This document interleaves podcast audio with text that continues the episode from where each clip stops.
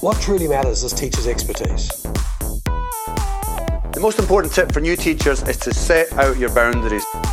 44% of jobs will be automated. It reinforces cycles of disadvantage.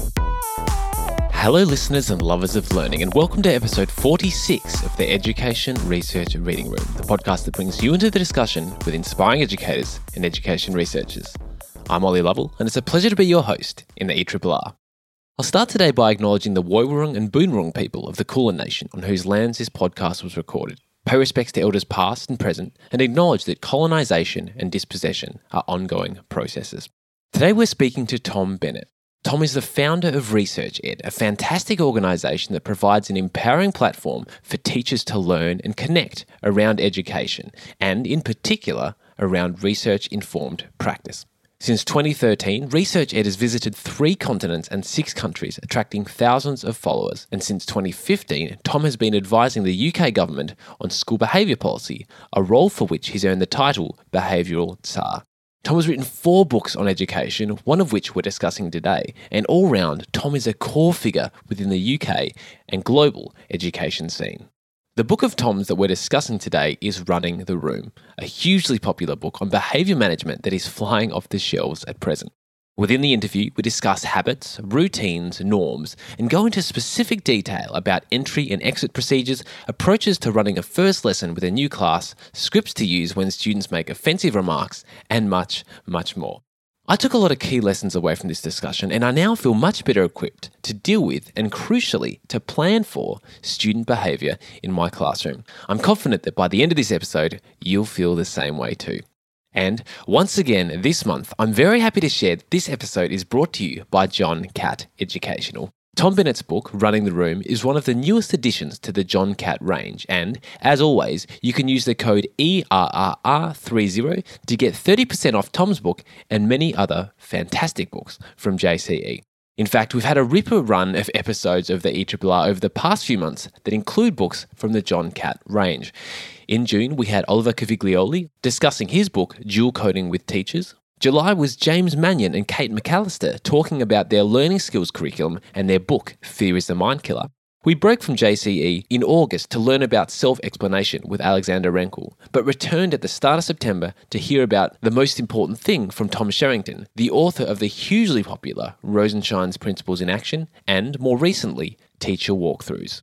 Some other John Catt books that I'm hanging out to read are Putting Staff First, A Blueprint for Revitalising Our Schools by John Tomsett and John Uttley, and the keenly awaited Generative Learning in Action by Mark and Zoe Enser, which summarises Fiorella and Mayer's generative learning model.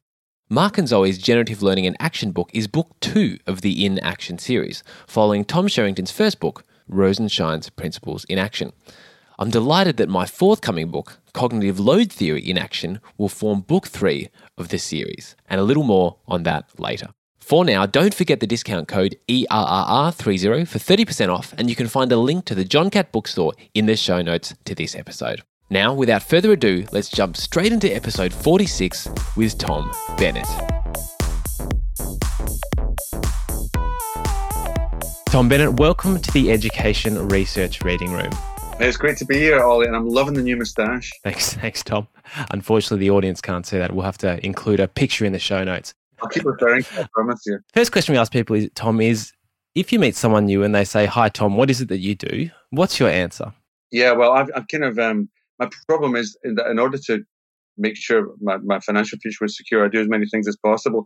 I, I guess I'm the behaviour advisor to the Department for Education in the UK.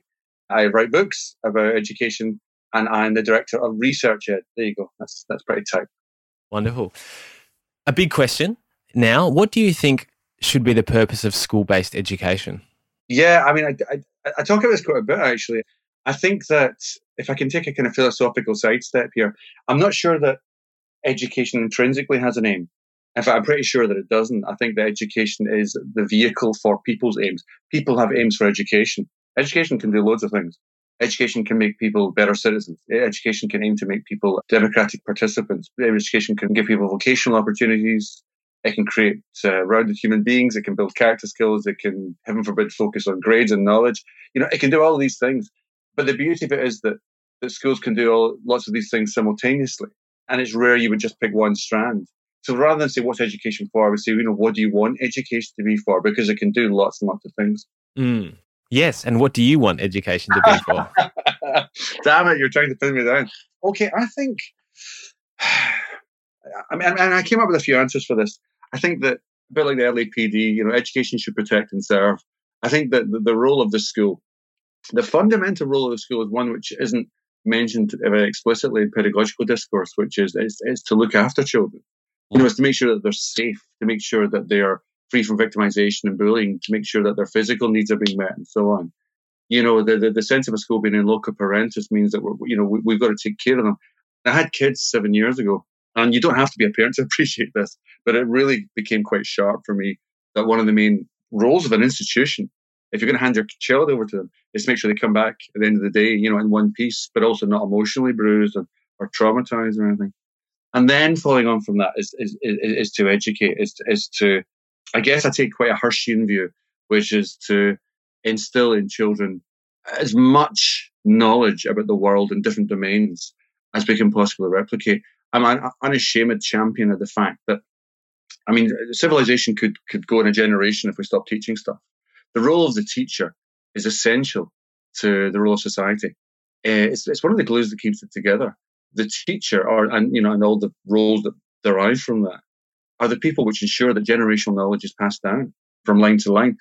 And without that we revert back to kind of uh, pre-bronze age into the stone age faculties which we you know which which we kind of possess intrinsically which i guess sweller would call the core skills which function within us.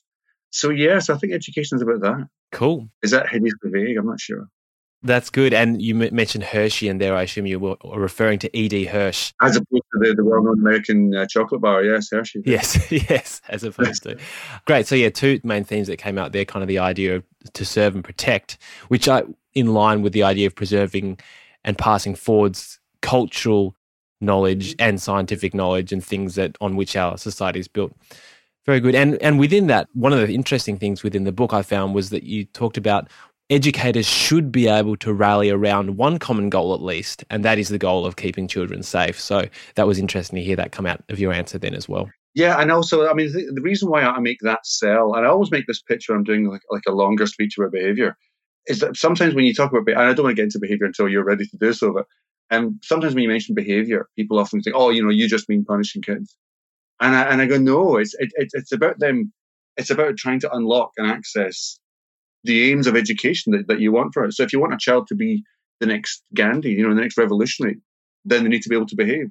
And they need an environment where they can learn to do so. If you want children to be the next Shakespeare, then they need an environment where they've got the ability to do so. So whatever your aim of education is, good behavior is intrinsic to that. It's not some kind of bolt on which you can just say, yeah, we'll try and teach and then we'll do a bit of behavior. You know, like magic dust, you sprinkle in the whole equation. Behavior is what we do at school. And when we start to unpack that idea, that's when it starts to become a little bit clearer as to how we need to do it. On the topic of behaviour, how does one become the advisor for the UK government on behaviour? There's a really secret initiation ceremony which I can't possibly tell you about. Listen, I'm the first to, to admit here that becoming a behaviour advisor is a, is a really strange thing because there's no official certification process. There's no degree you can go through that makes you good or bad behavior management specifically relating to, to classrooms. You could have a you could have a PhD in psychology and not be able to run a classroom. And I'm very happy to admit that, that, that as with most things, any success, a large amount of it is luck mm. and hard work and, and maybe some talent, but a hell of a lot of luck. So the way I became the behavior czar, I may as well tell you my route into it, and then you can work out if there's a general route, which is that I was a teacher for about 14 years. Before that, I used to run nightclubs, and but but the teaching was was was was fascinating. I absolutely adored it. I I frequently say it saved my life. And I was rubbish at behaviour. I was, you know, I was terrible. I didn't know how to manage the behaviour of children. And I walked into really challenging classrooms, and the kids would swear at me, and, and they wouldn't listen, and they wouldn't do what I asked them to do. And I tried everything. I tried to be, you know, I tried to be funny. I tried to, I tried, uh, you know, making the work easier. I tried massively differentiating. I tried uh, making things accessible. I tried speaking their language. You know, just everything just fell apart. And you had nice kids and you had less nice kids. But um, I remember just thinking, I've got to get better at this. And I also remember thinking, why wasn't why wasn't I trained at doing this? And it took me a few years to realize that there was even training that you could do. Because as I frequently mention, I had a 45 minute behavior lecture to become a teacher. That was it. I got a lecture on one behavior and then good luck, Mm-hmm. which is asking a hell of a lot of your mentor or your school to be able to train and teach you the types of things that they themselves may not be very good at already. So it's very hit and miss, and unfortunately, I missed. So I spent years like the Karate Kid, you know, training myself in secret dungeons and just reading everything I could and going to as many training courses as I, could, but also just trying to teach and making lots of mistakes and learning by trial and error. And eventually, I, I frequently say this is like um, it was like learning to drive by driving a dodgem car. You know, you bump into things until you learn not to bump into things, and and sometimes that helps and sometimes it doesn't. And then I started to write about it. I started to write for trade magazines and the magazines like the TES, which is which is um, a, a, big uh, teacher publication over here. And then I wrote, wrote for newspapers and so on. And eventually I started to kind of focus on behaviour writing, which didn't make me an expert in it, but it meant I was thinking about it a lot in conjunction with my experience and everything I was reading. And then the TES asked me to be their behaviour advisor, which meant I started to advise people on it. So I had to really start thinking about it. I had to make sure I was honest. And from there, books followed. And from books, training followed. And I was really, really fortunate. I think one of the best training grounds after being a teacher for me was I was fortunate enough to go into lots of schools and look at their systems and observe classroom teachers. And in conjunction with reading lots about group psychology and adolescent psychology and child psychology, I kind of tried to put all these two things together until eventually, through the wonderful medium of things like Twitter and social media and so on, there's this weird democratizing effect through social media whereby you can write something, all of a sudden you find that a cabinet minister is reading it and they ask you to you know, do a variety of roles. And I think that's fascinating because, I mean, I know it's a different topic, but 15 years ago, if you had a good idea, if you were lucky and you were a teacher, if you were lucky, your idea might just about reach the back of the staff room. You know, if you're lucky. Whereas now you can have a good idea as a teacher and write about it and put it on Twitter, and somebody in Australia thinks, yeah, that's not a bad idea, or more likely, you're an idiot, I hate you. So, so, so you know, I think that's a, I think that's a really healthy part of the ecosystem which we now inhabit. There's a darker side too. So all of those things conflated until eventually I was asked in 2015 by the Secretary of State to be the behaviour advisor, which the press then called czar, you know, which is really helpful, obviously, when you've got no power over anybody or anything, and also with an unpaid role. You know, it's an it's an independent advisory role. So what it is is it's me saying what I think, as opposed to trying to promulgate a, a, government line. Listen, that was a long answer for a short question. If we keep going like this, we'll be finished in five hours. That's okay. No worries. Right. That's very very interesting, and um, interesting points about you know the way that the ability of teachers' ideas to reach across the world has changed yeah, yeah. over the last 15. I, I couldn't agree more. So there, Tom, you, you mentioned a dark side of kind of Twitter and things there, but I wanted to talk about another darkness now, and that was one that you you mentioned in the book.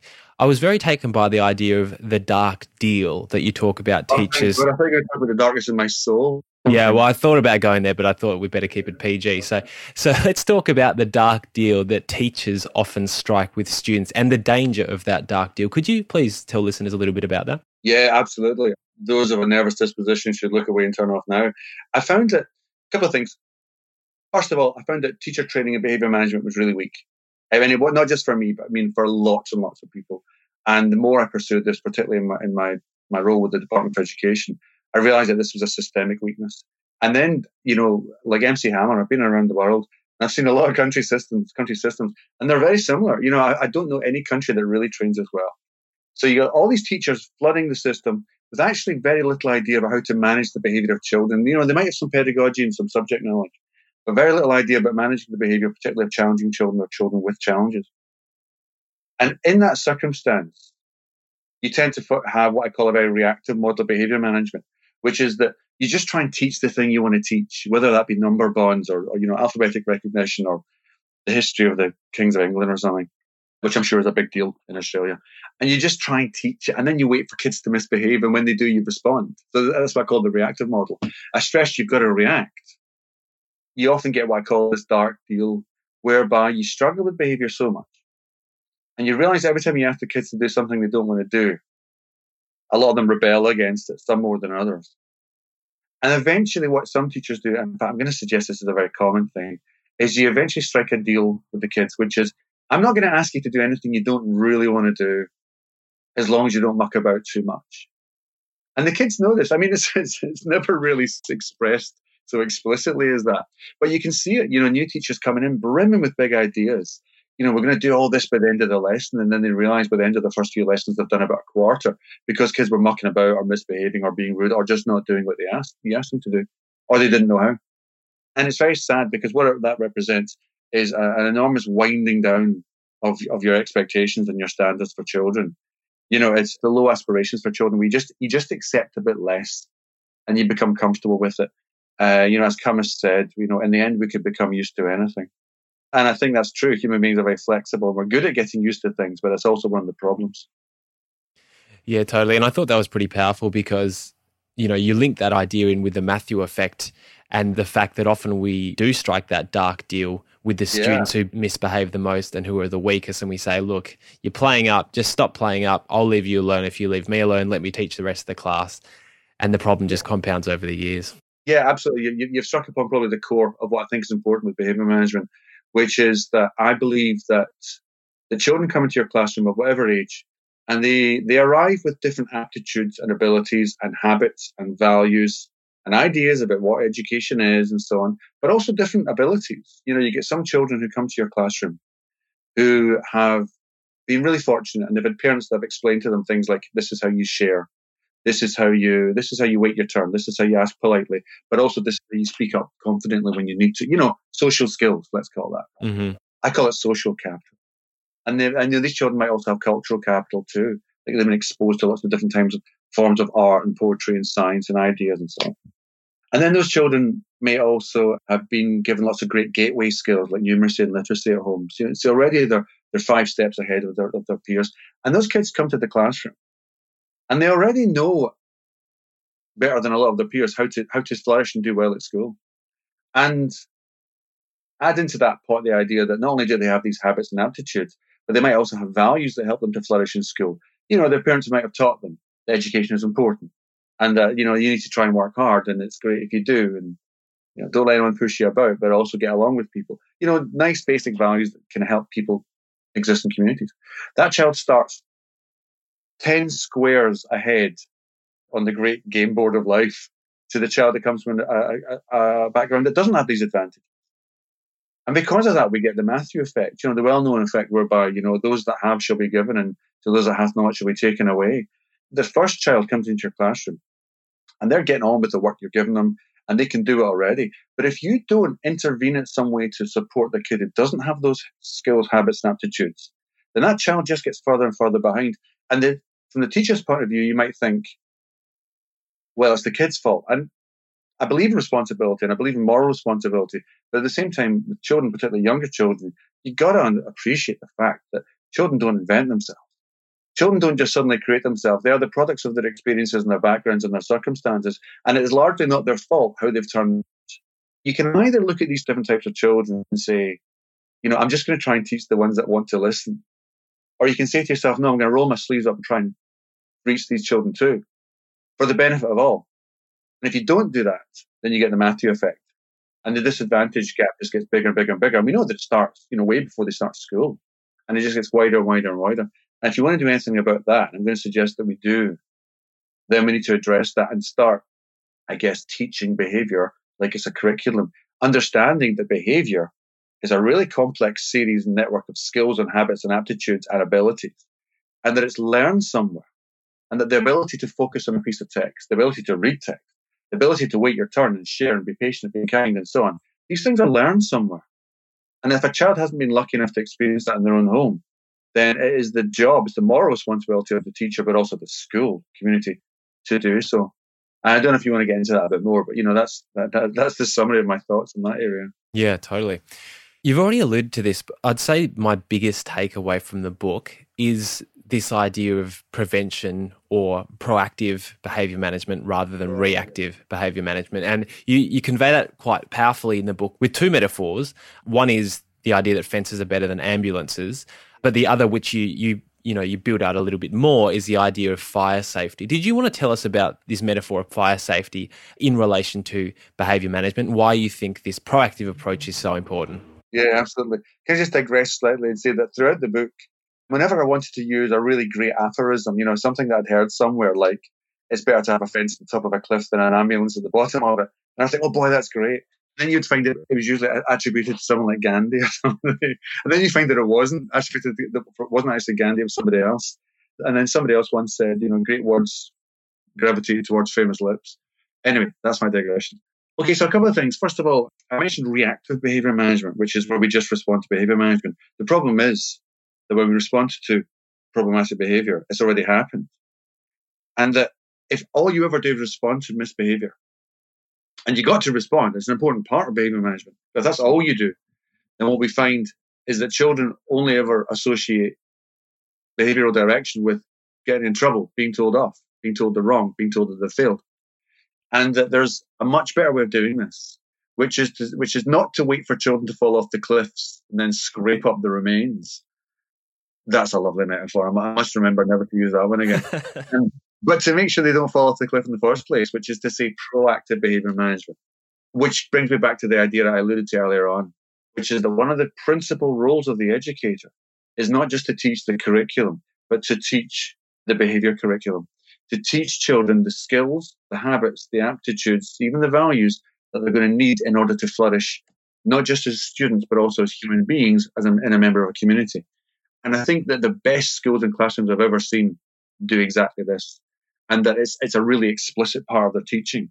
You know, they'll constantly talk about the expectations of the classroom, but not just the expectations, making the expectations really explicit, not vague, not ambiguous. Don't make people guess about what you mean. You know, be really concrete and say, I need your bag to be here. I need you to be sat there. I need you to be lined up here. I need your work to look like this. This is how we ask for a question and so on. And really systematically unpack what you mean by good behavior.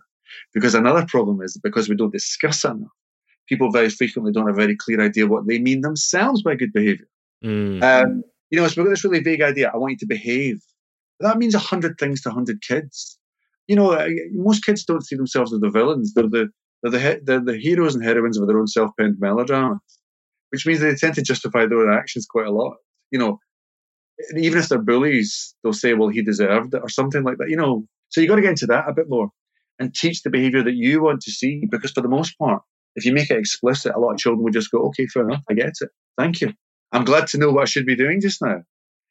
And then once we acknowledge that it needs to be explicit, we have to acknowledge that some kids aren't very good at it. So if you're asking a kid to read quietly for 10 minutes, that might be nine and a half minutes longer than they've ever read before in their lives.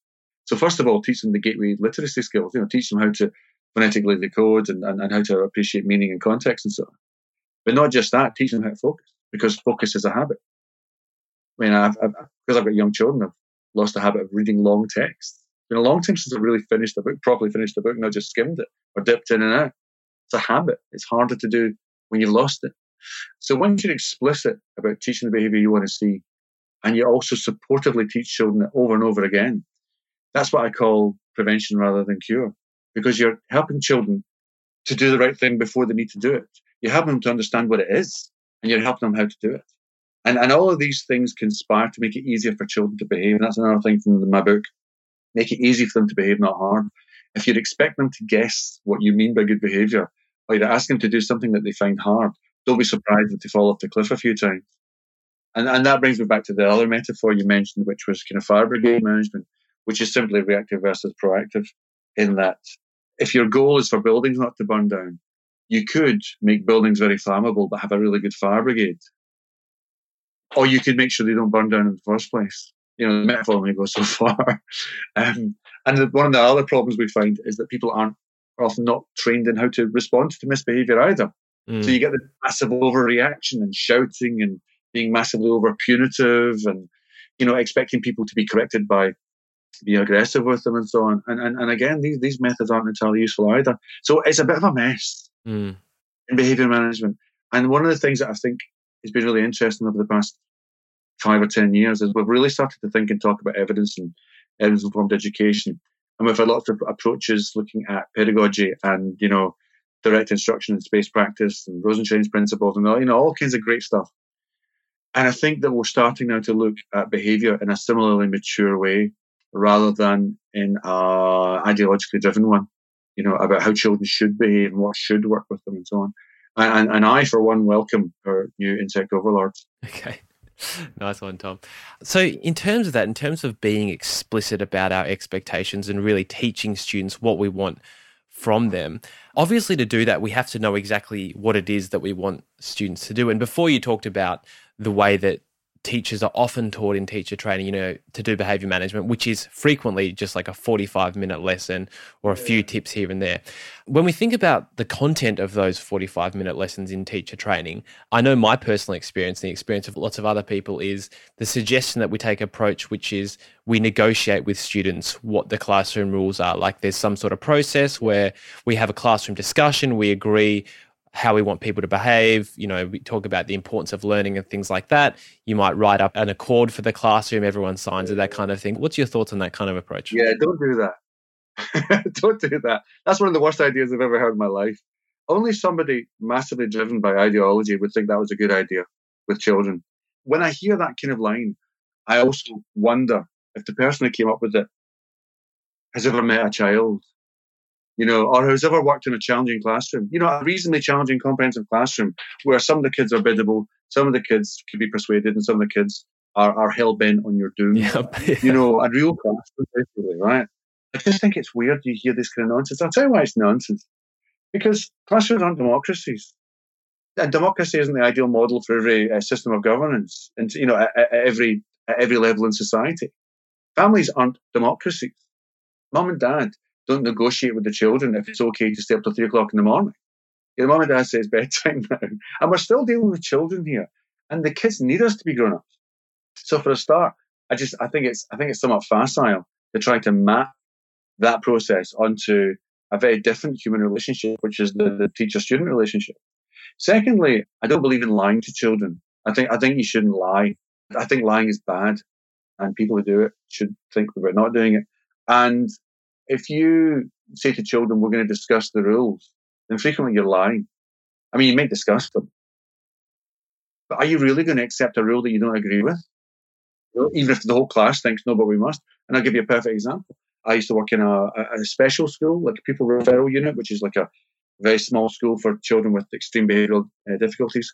And because I was the groovy teacher, I said to them, "Hey guys, let's let's come up with the rules together." Yeah, you know, while I passed the joint around.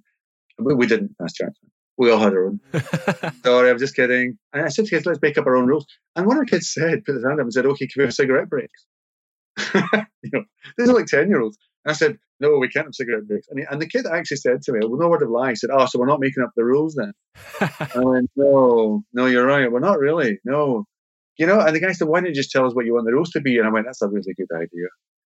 And I just, I, I admired the honesty of that exchange because it was true and it cut through the BS it's very rare that a child will ever come up with a rule or a routine or a behavioral expectation which will surprise you. And if, as a, if, as a grown man or woman, you can't think of five or ten short rules that would help a classroom run more efficiently, then I suggest you, you take yourself back into teacher training.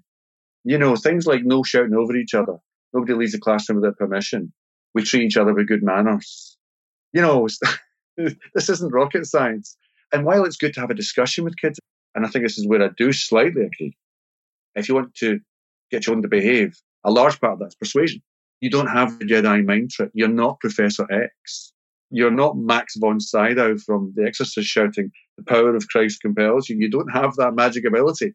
You know, almost all behavior management is persuasion. And so one of the things you want to do is sell. Soft mm-hmm. sell, hard sell. You, you say to the kids, this is why we're behaving this way. And this, this is what you'll get out of it. And this is why it's important. And this is why I value it. And yet, I promise you, you'll get about three quarters of the kids going, oh, okay, fair enough, that sounds really good. And I'll give you an example.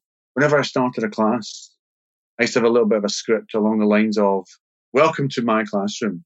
My name's Mr. Bennett. This year we're going to learn about philosophy and, and ethics or something. I really love my subject. Hope you do too. I know that all of you can succeed in one way or another. I don't care what how good you are at it now, but we're all going to get really good at this or we're going to get better. I'll do my best to make sure that happens and I need you to work as hard as you can. And in return, we're going to look after each other and we're going to have a dignified, space, safe and calm space, you know. And then I would say, and this is the behavior we need in order to achieve that. And that was my little frame. It's not fancy, it's not complicated or, or complex, but it basically it's got all the beats that I want. I matter, you matter, the subject matters. This is why we're going to behave the way we, and this is the behavior we need to do. And kids just go, okay, fair enough. When you lead them by the hand like that, they go, fair enough. But if you walk in and say, boom, let's look at Descartes or something, you know, oh, you're talking now, you're in trouble. You're basically playing guess my rules with the kids. Be explicit, teach them what you want them to be able to do, and you'll get much further with them. And you'll get a minority of kids who still don't play along with that. But you'll get a lot farther with most kids.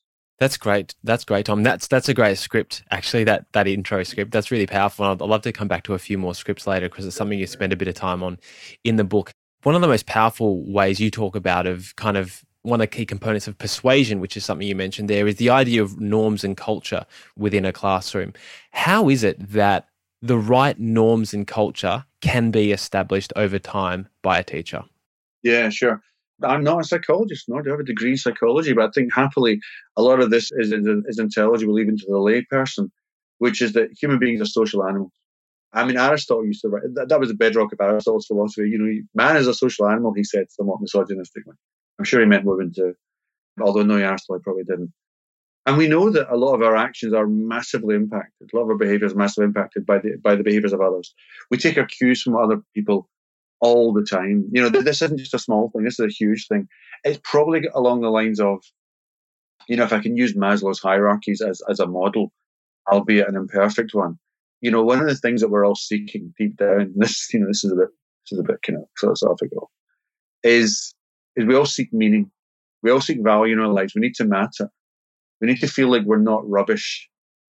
I remember I used to I used to do a bit of work with the the big issue project in London. I don't know if you have it in Australia. We do. It's based on a homeless project. And one of the, some of the homeless guys used to say to me that one of the biggest privations of their existence was feeling like they didn't matter, nobody cared about them. You know, people stepping over them. I think this goes to the heart of what it means to be human. And kids feel this, and adults feel this. And because of that, people will do a lot to try and achieve uh, the esteem of others. Now, as you get a bit older, hopefully, you learn to value yourself intrinsically. You know, you learn to be proud of yourself. And you don't need other people to tell you you're a good person. You don't need a thousand likes on Facebook or whatever tell you you're a good person. But when you're very young, it's hard not to. You know, you're very easily influenced by other people. And we know that in the adolescent phase, particularly, that need for approval spikes. It's, it's, it's, a, it's an enormously powerful. But it still applies to all, all, all human ages and cultures. And because of that, that's a problem in the classroom because if you've got a culture, if it's normal for kids to be late or to shout out and so on, then that behavior normalizes and draws other people towards it because people want to fit in. People are looking for the approval of their peer groups. Not, not, this doesn't work flatly and universally across all children equally, but it's just a big impact, it's a big effect in the classroom. Now, that problem can also be one of our ways out because if we can create new norms, then we'll create something which children will gravitate towards and aspire to because they believe it's normal and they believe this is how you achieve esteem and this is how you fit in with other people even kind of the crazy loner in your classroom will seek out other crazy loners. You know, we seek peer groups. That's a big, big influence on it. So one of the ways that teachers can try and do this is, again, it's, it's, a lot of this isn't complicated or requires a PhD to understand. You establish norms yourself. You become the norm maker because you are anyway. I mean, even if you don't know it, even if you choose not to, or you're unaware of your responsibility in this area, if you walk into a classroom and you don't say anything when a kid says something racist, or when a kid's late, or when a kid throws a pen at another kid. If you don't say anything, you've enabled that behavior. You've normalized it to some extent. You know, there's a good line from Douglas mm. Moth where he says, "What you permit, you promote," and I think it's absolutely true. By but even by doing nothing, you've said to the kids, "I accept that." Now, as an adult in the classroom, your example, like it or not, has influence on these children. Now you might you might feel powerless, but you're not. Weirdly enough, you're not. But you but what you can do is you can you can give up all your power. You can give up all your all, all, all the ability you have to influence them in a positive way. So in that context, you can create bad norms. You can also create good norms too by emphatically and repetitively expressing what normal behavior looks like in this classroom. In this classroom, we do this. In this classroom, we don't swear at people. In this classroom, we don't use racist epithets and so on. And, and in that context, it doesn't necessarily, it's not like magic. You can't just make a norm by saying it, but that's the beginning of it. Or indeed, that's perhaps the skeleton of it, which is you clarifying what it is and, and constantly mentioning it.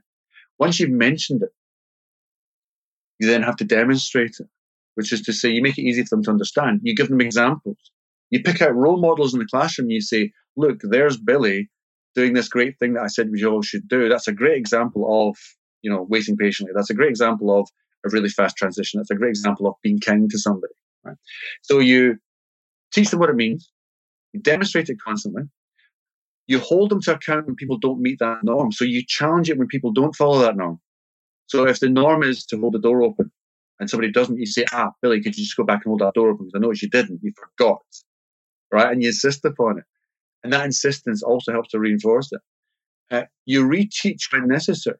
You know, if people don't, people didn't grasp what you meant, if people weren't too sure or they're not very good at it, you give them an opportunity to learn it again and again and again. And that's how you build norms in the classroom. Yeah, and crucially, you've got to expect people to do it. I mean, that sounds a reasonably simple process, but it's, it's very hard to do in practice because it requires a lot of the teacher to remember their own norms and to stick to them themselves. But the more you do that, the more children will start to gravitate towards it. And if children realize that they will get the attention they need from following these norms, if children realize they'll get esteem from following these norms, then slowly but surely you'll, you'll pull someone towards you.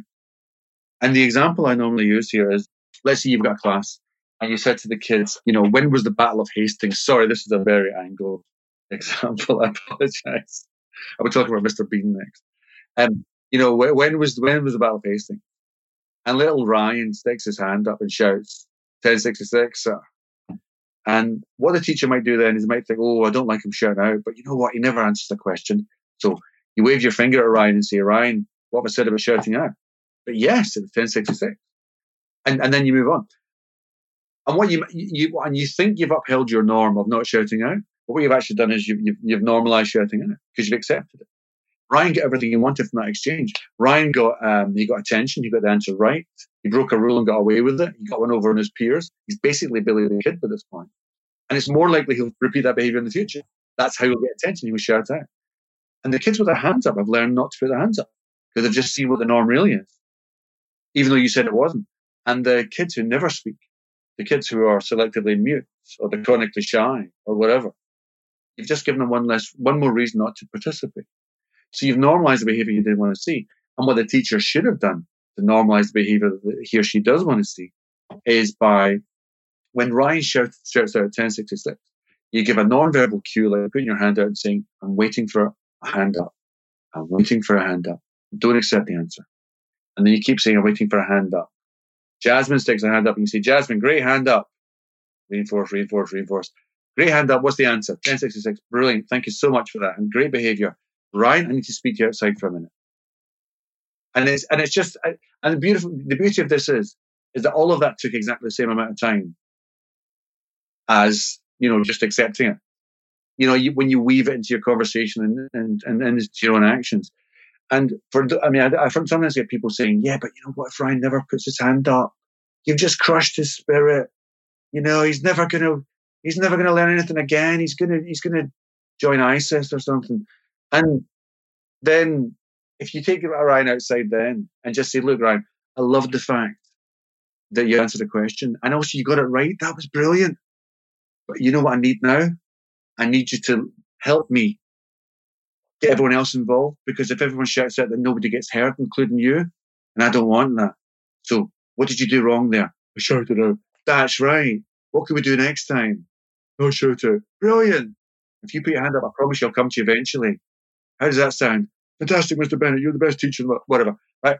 Okay, perhaps I'm fantasizing it. But you get the idea that you can normalize what you want in a very positive way. You can reprimand students in a really positive way. You know? But as long as kids know that there's a norm, they'll start to gravitate towards it. Now, that doesn't work with everyone, but it works for a hell of a lot more kids than not doing it mm. or normalizing misbehavior. Mm. That was like another $10 answer for a question that cost a buck fifty. It was it was great. Well, that means I'm getting a good return on my investment, yeah, so I'm happy yeah, with that. no, that's great. So to, to recap some of your key points there, you know, to create establish those norms, you know, really explain explicitly what they are right at the outset, hold students to account when they don't behave in line with those norms, and in, to use that Doug Lemov phrase, "What you permit, you promote." Congratulate students when they do do it, and you know, really acknowledge that and then reteach where necessary. And that, that links to one of my favorite quotes in your book, which is ensuring good behavior in a classroom is an act of maintenance. I think that that is just really captures it so neatly and um, is something that I really didn't realize for a long time. And I think I'm still getting to, to realize, but it's, it's such an important point. Mate, I'm still getting there, I promise you. One of the things that I derive from that is when you're trying to change behavior, what you're really trying to do is change habits of behavior, yes. right? You're not yes. just trying to change behavior. I mean, I could change I could change someone's behavior by pulling out a gun and saying dance, dance, you know, and you know, and I'd certainly get the behavior I wanted, I'm sure, but I wouldn't have changed their habit. I wouldn't, you know, they wouldn't do that without me, without me and the gun. So you want to change children's habits, and habits take a long time to change, and it takes a lot of reinforcement to change a habit. You know, and, and, and this is why this is why the, the gym is full in January and empty in February I, I sorry, I don't know if that tallies well with your holiday breaks and so on, but this is what tends to happen when people overindulge at Christmas. You know, gym's gym's got all the memberships in January and they, have, they advertise over Christmas. But habits take a long time to accrue, and it's your job to help them accrue it, which means you've got you've also got to be the coach. You've got to spot them. You know, you've got to pick them up when they're not doing what they you asked them to do. And if I wanted to teach you how to drive, and this is a, an analogy I use quite a lot, I mean, I could just give you the highway code and then show you me driving for five minutes and saying, right, now you go do it too. But that's not teaching someone how to drive. That's telling them how to drive or, or showing them once how to drive. If you want to change somebody's behavior, you got, you can't just tell them to behave. You got to teach them to behave. And teaching is a very different thing. And this led me to my, my next epiphany, which is that if you've got to teach people to behave, then behavior is a curriculum. And if behavior is like a series of packets of things to be taught, well, hang on, we know quite a lot about pedagogy, don't we? Because we're teachers, right? This is something we don't really normally, we don't normally map these two things together. Mm. Everything we know about teaching, you know, mathematics or literacy or, or sport or art, whatever, can also map onto teaching behavior.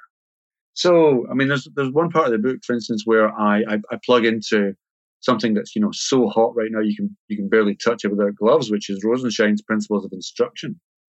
Now, I mean, I think these are fairly solid, pretty reputable, you know, guidelines, and also they're practical as well about, you know, some really good strategies for for embedding learning.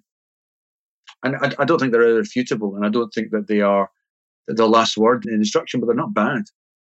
And it's things like, you know, get students to revise their work, teach content. And once you've taught content, get children to do something with that content so you can see how well they're doing with it.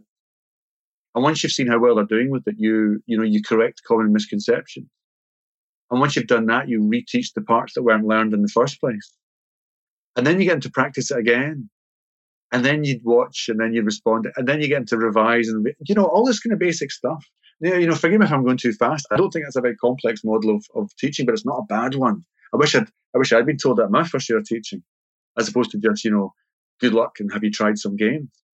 Now, if you apply that to behavior, you think about what you're teaching them. You get them to show you if they understood it or not, either verbally or physically.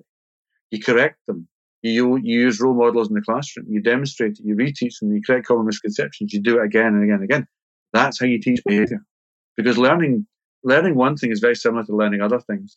And I think behavior maps quite nicely and pedagogically onto, onto that aspect. 100%. I really love how you emphasized then, and, and you did emphasize in the book, the idea of habits and the idea that a norm is basically a habit when it continues for long enough. Yeah, yeah. And one crucial way that we can do this, which is one that you emphasize in the book, is to establish a set of routines which kind of instantiate many of the different behaviors and norms that we want students to have on an ongoing basis. So I was keen to open it up here and just say, what are three routines that you think most classrooms, or potentially every classroom, would really benefit from having established and for having teachers to put the time in that's required to maintain those routines. Yeah, fine. I think routines and norms obviously are really closely linked. I tease them apart because I think it's useful to talk about them separately. But basically, a routine is a form of a norm. But the thing about norm is a norm can be fairly thematic. Like, you know, it's normal to be kind here. It's normal to work hard. It's normal to look after each other. It's normal to value mistakes if they can be then be used to correct ourselves and so on. But a routine tends to be something which is a lot more specific. It's a lot more, it's a lot neater, it's a lot more concrete. And it's usually a sequence of behaviors do this, then do this, then do this, like mirror signal maneuver, or how you make toast and so on. You know, how you do your tie. And these types of procedures are really useful to the, the classroom teacher because they're, they're usually easier to teach because they're much more explicit. You know, this is how I need you to get your books out. This is how I need you to format a piece of work. This is how I need you to respond when an adult walks into the classroom and so on. And kids love that. And kids are really happy to know exactly what they should be doing if you show them what it is. You know, there's a lot more children who are really happy to get along with each other than you might think, or also to please the teacher, or to you know, or to or to or to get some esteem from the teacher. The three routines, I think, which I mean, I don't I, I don't want to say this is definitive about this is the three most important, but three important ones are entry procedures, exit procedures, and transition procedures. I, I think that it's really hard to be a teacher and get along without these types of things being explicitly taught. So, how do you want them to enter the classroom? Now, if you are a teacher in a high school or a secondary, that you know that might be throughout the day. If you've got you know different classes coming into your classroom, who knows? So how they begin, because the beginning sets the tone for the rest of the lesson. So it doesn't really matter to me how you how you want them to begin. This this is the beauty of it. I'm not here trying to sell people, uh, you know, the Tom Bennett classroom or the Tom Bennett school. I mean, maybe eventually that'll be book five once it's officially monetized you know, every phrase which I've copyrighted. I'm kidding. I'm actually going to ask you to be specific and sketch a picture of what one really effective entry routine could oh, look oh, yeah. like. I'd love for us to go into detail. Uh, okay, look at you gathering me up. Quite right too. So it doesn't matter if you want them to queue up or not queue up. You know, it doesn't matter if you want them to come straight into classroom or not. But for example, a lot of schools have got, um, or a lot of classrooms have got the norm whereby you're supposed to wait outside the classroom and then come in. So you kind of get yourself ready and then you get started. I'm fine with that. I'm also fine with kids coming in if that's what the routine you want to, but you must systematize that as well. So let's say you want kids to wait outside. So you tell them that you want them to wait in a queue. You define for them what a queue means, and you go into as much detail as you want or need with that. So, I mean, because a queue can mean lots of things. You get kids who are milling about in motion, or you get kids who think that it's it's a rod of iron, uh, and that's fine. Or, do you want them to be in pairs or twos or in a certain alphabetical order, whatever? Teach them what a queue is, and show them once they're outside. Right, I want you to correct yourself, and this is how I want a queue to look like. Let's try that again. And then once they're out there, uh, you need to teach them how do you want them to dress. Do you have a uniform or do you don't have a uniform? Even if the school doesn't have a uniform code, there's probably a dress code of some type. You know, I, I presume you know that they have to have all their buttons done up and socks on feet and stuff like that. So, are, you know, are they tidy? Are they meeting the uniform standard you've asked them to do? And be really explicit about that. Again, don't let them guess. It's not a kindness to let them guess. It's an act of rudeness to do so because you're condemning them to, to making mistakes. And then clarify for them what equipment expectations are when they're outside the classroom. Clarify for them what the noise, the volume, the behavioural expectations are outside the classroom. Can they chat? Can they not chat? Should they be gliding monkishly along with their hands in their cowls? Or, or, or should they be singing the school song? Or should they be, you know, making up poetry or, or, or, or beatboxing with each other. Doesn't matter to me. But you've got to teach them what you want from them. Otherwise, you'll apparently blow a nut at them for not doing what is in your head. And then do they enter as you say hello to them? Do you have an unnecessarily complex series of, of, of handshakes with them? not these days. Or, you know, however it is, but you teach them the explicitness of the routine. And it might take a few days to get used to it but it's an investment in the future because you'll get a fast and snappy transition. And of course, what you want to do is teach them what to do when they get inside the classroom. Where does the bag go? Where does the jacket go? Do they go straight to the desk? Do they self-register? Do they get a book? Do they sit in circles? Do they sit in the carpet? Whatever. But you teach it explicitly. If you don't, you'll forever be correcting their behavior after the event. And the place I see this done best is typically in the early years context, the kindergarten context, you know, the preschool context. So you typically see people teaching kids, you know, five years old, five years old and younger, and they're very good at this because they know this is what they have to do. Because kids don't know this stuff. Why should any kid know how to come into a classroom? You know, it's absurd to expect them to be able to do so. I mentioned in my book the curse of expertise, the well-known psychological phenomena whereby if you're very good at something, it's very easy to forget how hard it is for people who aren't good at these types of things. And, and children aren't good at behaving necessarily, you know, and we are super behaviors. You know, we're, we're used to this. We're patient. We can, we can wait our turn. We can share and all the rest of it. A lot of these kids can or don't know how to or struggle with it. And some kids, kids can do it really well. So we don't condemn them to not knowing. We teach them explicitly what it means to come into a classroom, how to sit in an assembly, how to go to a dining hall, to queue up for a library book, because this will help them be participants in a community where they can all rub along happily with each other and enjoy the, the greater liberties afforded by people being equals in a community of equals. Cool. Maybe one interesting way I could ask this is if you could picture, for example, a year eight class at a school that you've actually been to where you saw a really, really effective entry routine. And, you know, this is just an example of an effective entry routine, but I would really love to boil it down to, like, for example, one specific example of an amazing entry routine you've seen and exactly what the kids did. Could you paint a picture like that for us? Yeah, I mean, I, I think I get what you're getting at here. I'm going to caveat this. I am very, very cautious about saying this is the way people should do. And I know you're not asking that. Uh, but I'd just be very cautious when people say, "Oh well, you know, he's saying this is how it should be done." Mm-hmm. No, you know, I, I, don't mind if kids tumble like acrobats into your classroom if that if that's what you're looking for. Mm-hmm. And also, a very well executed classroom routine looks incredibly boring, right? So one of the problems is if you're a new teacher and you're going to you go and observe a really experienced teacher who's had a class for several years, and you try to watch what they're doing for behaviour management, you can sometimes be left quite perplexed because you're watching them thinking, they didn't do anything. They just asked the kids to do stuff and they did it. And a lot of the kids seem to know what to do. And, you know, the kids just came in and sat down and they began quietly. But the problem is what you don't see is that that's all been built over months in the past. So a really good entry routine to begin a classroom. I mean, for example, and I know I'm going to get Rex thrown at me for saying, even when I said that, is they wait outside, quietly, outside your classroom. They don't speak when you come to the door to enter, get them in. They're getting their uniform ready. They're checking they've got their bags ready. They might have, for example, their homework planner in their hand. That was what we used to do, you know, homework planner in hand to show that you've got your homework planner. And then once the teacher gave them the nod, and literally it would just be a nod and there'd be a smile, the kids would, would file in smartly, but, but, but, not too fast. And they would do so in silence. And they would take their seats in silence. And they would hang their jackets up on the pegs. They put their, put their, their bags down They'd be working the board, they'd get their books out, they would get the requisite equipment from the side. Sometimes there might be a classroom monitor who was assigned to hand out the books for them. You know, that could be done on a carousel basis. And they would begin. And if they struggled with their work, they would put their hand up. And if they had a problem with the homework, then they would speak to the teacher at the beginning of the lesson while people were doing that. But the point is, there was a well established understanding of what people had to do in the first two or three minutes. And when you get that right, you claw back so much time in your classroom. There was a really good piece of research done by the London School of Economics in 2015 where they suggested that on average a UK classroom lost about one hour per day to misbehaviour. Yeah, an hour, which is a day per week mm. or a year per cohort. I'm going to suggest our most disadvantaged children could probably do with an extra year's worth of education. Now, obviously, you'll never claw all that back. I mean, that's ideal world stuff. But you can claw a lot of it back. And most time I've seen lost in classroom isn't due to barroom brawls, you know, and people throwing people through windows. It's normally down to slow transitions, late beginnings, messy endings.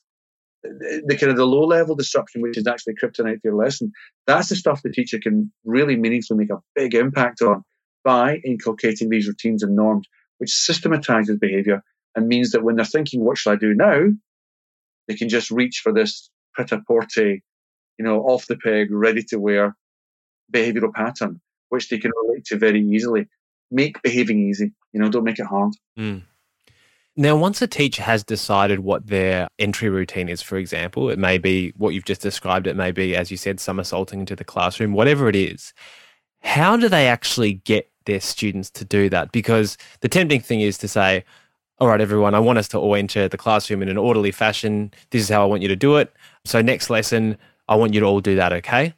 And then obviously it doesn't happen at all. So, how does it actually happen? Is, do you need to practice it? If you need to practice it, how many times do you yeah, think you need to practice it? How free, like, do you need to do it first lesson, second? Do you need to do every three weeks? What do you think? Yeah, for sure. I mean, when you ask somebody to do something complicated, but you don't actually teach it to them, you just tell it to them, don't be, don't be surprised if they can't do it won't do it, are resistant to do it, or have forgotten to do it. So if I said to you, you know, remember the sequence of numbers 3.1415926535897, which which I believe is pi to 13 places, and that's as far as I can get. Although when I've had a few drinks, I can only remember a few more. I mean, not the right numbers, but I can just remember a few more. I mean, I, I was a very nerdy kid. I used to I used to memorize pi with my mates. That's how we got kudos. You know, it was a rough life in Glasgow. But if I said that to you know people who haven't done that, you know, you, I'd be very surprised if you'd remember past 3.14 because it was just mentioned once. I mean, why should you be able to memorize that kind of complex sequence of numbers? So what you got to do when you're teaching something is to teach it. So, for instance, if you say this is how I want you to, to line up, go and do the damn thing. You know that, and repetition is, is is one of the fundamentals of learning something. You know, if you if you whether you're conjugating a verb or trying to get a tricky guitar chord or remembering how to do a tennis swing or doing number bonds or something like that, repetition, repetition. That's how we embed things. I mean, people often poo-poo drill. Drill is one of the drill is one of the fundamental axioms of learning. You know, obviously it's not the be all and end all of it, but it, but it's one of the building blocks of learning. You know, you practice over and over and over again. And if you've seen the Karate Kid, you'll know exactly what I mean: wax on, wax off. But if you don't do that to children, don't, don't be surprised if they forget it. So take them outside, tell them what you want them to do, verbally quiz them. Did you understand what I meant? Get them to do it. Check their understanding. Reteach the bits that they didn't do well. Correct misconceptions. Get them to do it again. Say that wasn't bad, but now you know make it. You can you can gamify it. Say let's try that again, but in half the time. Boom, and get them to do it three or four times. Now, children will not thank you for getting them to line up three or four times. You know, they will not think you're the teacher of the year. But I don't care. You'll be a better teacher for that because by front loading the expectations and teaching it in a meaningful way, you made it easier for them to do it next time, which means they can get into the classroom much quicker the next time with their uniform ready, with their equipment ready, in the right mindset, calm, a bit quieter, and so on, which will save you an enormous amount of time in the classroom. I hope the children can understand why that's important. It's not the be all and end all if they don't, but I would want them to because I think it's important because it's part of persuading them to, to value the behaviour. And then crucially, you maintain that. But what you don't do is just tell them to do it. Just tell them to do it the next day and say, right, you know, someone tell me that big long number I told you. Why didn't you get it right? You know, you kids, you never learn. That's mm. because of what in the first place. Yeah. Where does this fit in? Because before you gave us your script for starting with a new class, and then you talked about how you'd probably go into some learning after that. When would you start to introduce an entry routine, for example, with a new class? Would it be lesson number two, lesson number one after the first yeah, week? Yeah. yeah. I mean, I, I am a huge advocate of, of front loading it right to the beginning of the relationship with these children. Because the minute you start accepting the opposite of the behavioral norm you want to achieve, you're starting to teach children that's how you want them to behave. So if you just let them pile into the classroom willy nilly and begin as they please, or begin when they're ready rather than when you're ready. You're teaching them that that's okay, and it's much harder to pull it back from them.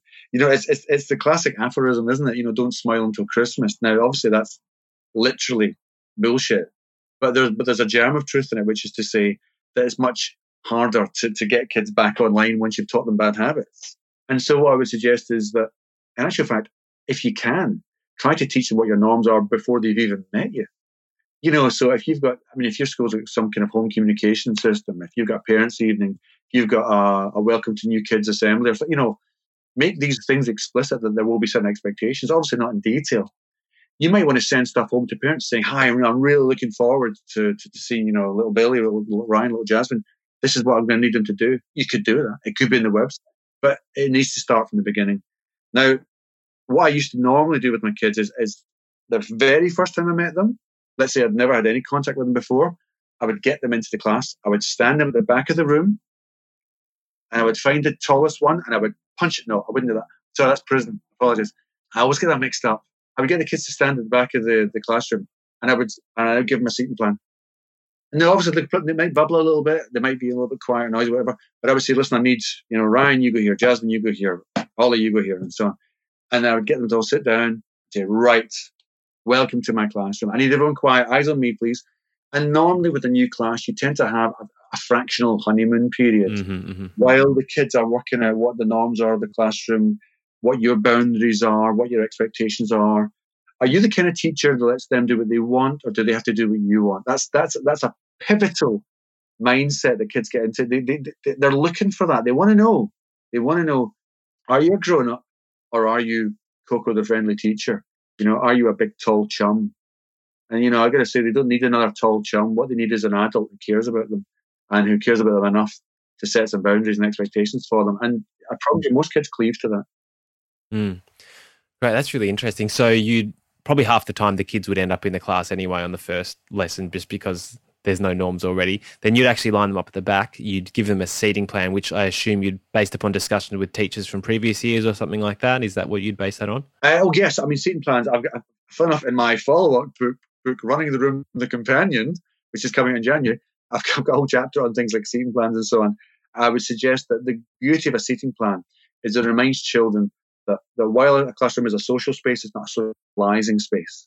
And that while you want them to be happy and have a nice time and be comfortable and relaxed, sometimes that means you assigning places for people because one of my favorite lines, my room, my rules. You know, I care about you, so I'm going to have to run this room. I'm not going to let you run the room. You know, that's why I called the book Running the Room, because somebody has to be in charge, and that's the teacher.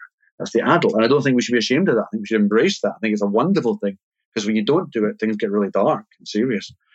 And when you assign them seats, you're basically saying to them, I have control of this room, but you're doing it in a really nice, assertive but non aggressive way. You're not bawling them saying, How dare you? These are my rules. You just say, I need you to sit there.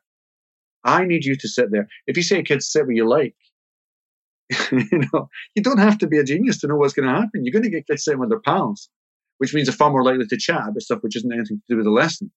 Or you might get, you know, you might just reinforce existing little gangs. In fact, I have worked in schools where there were gangs. So you certainly wouldn't want kids to, to, to sit with themselves.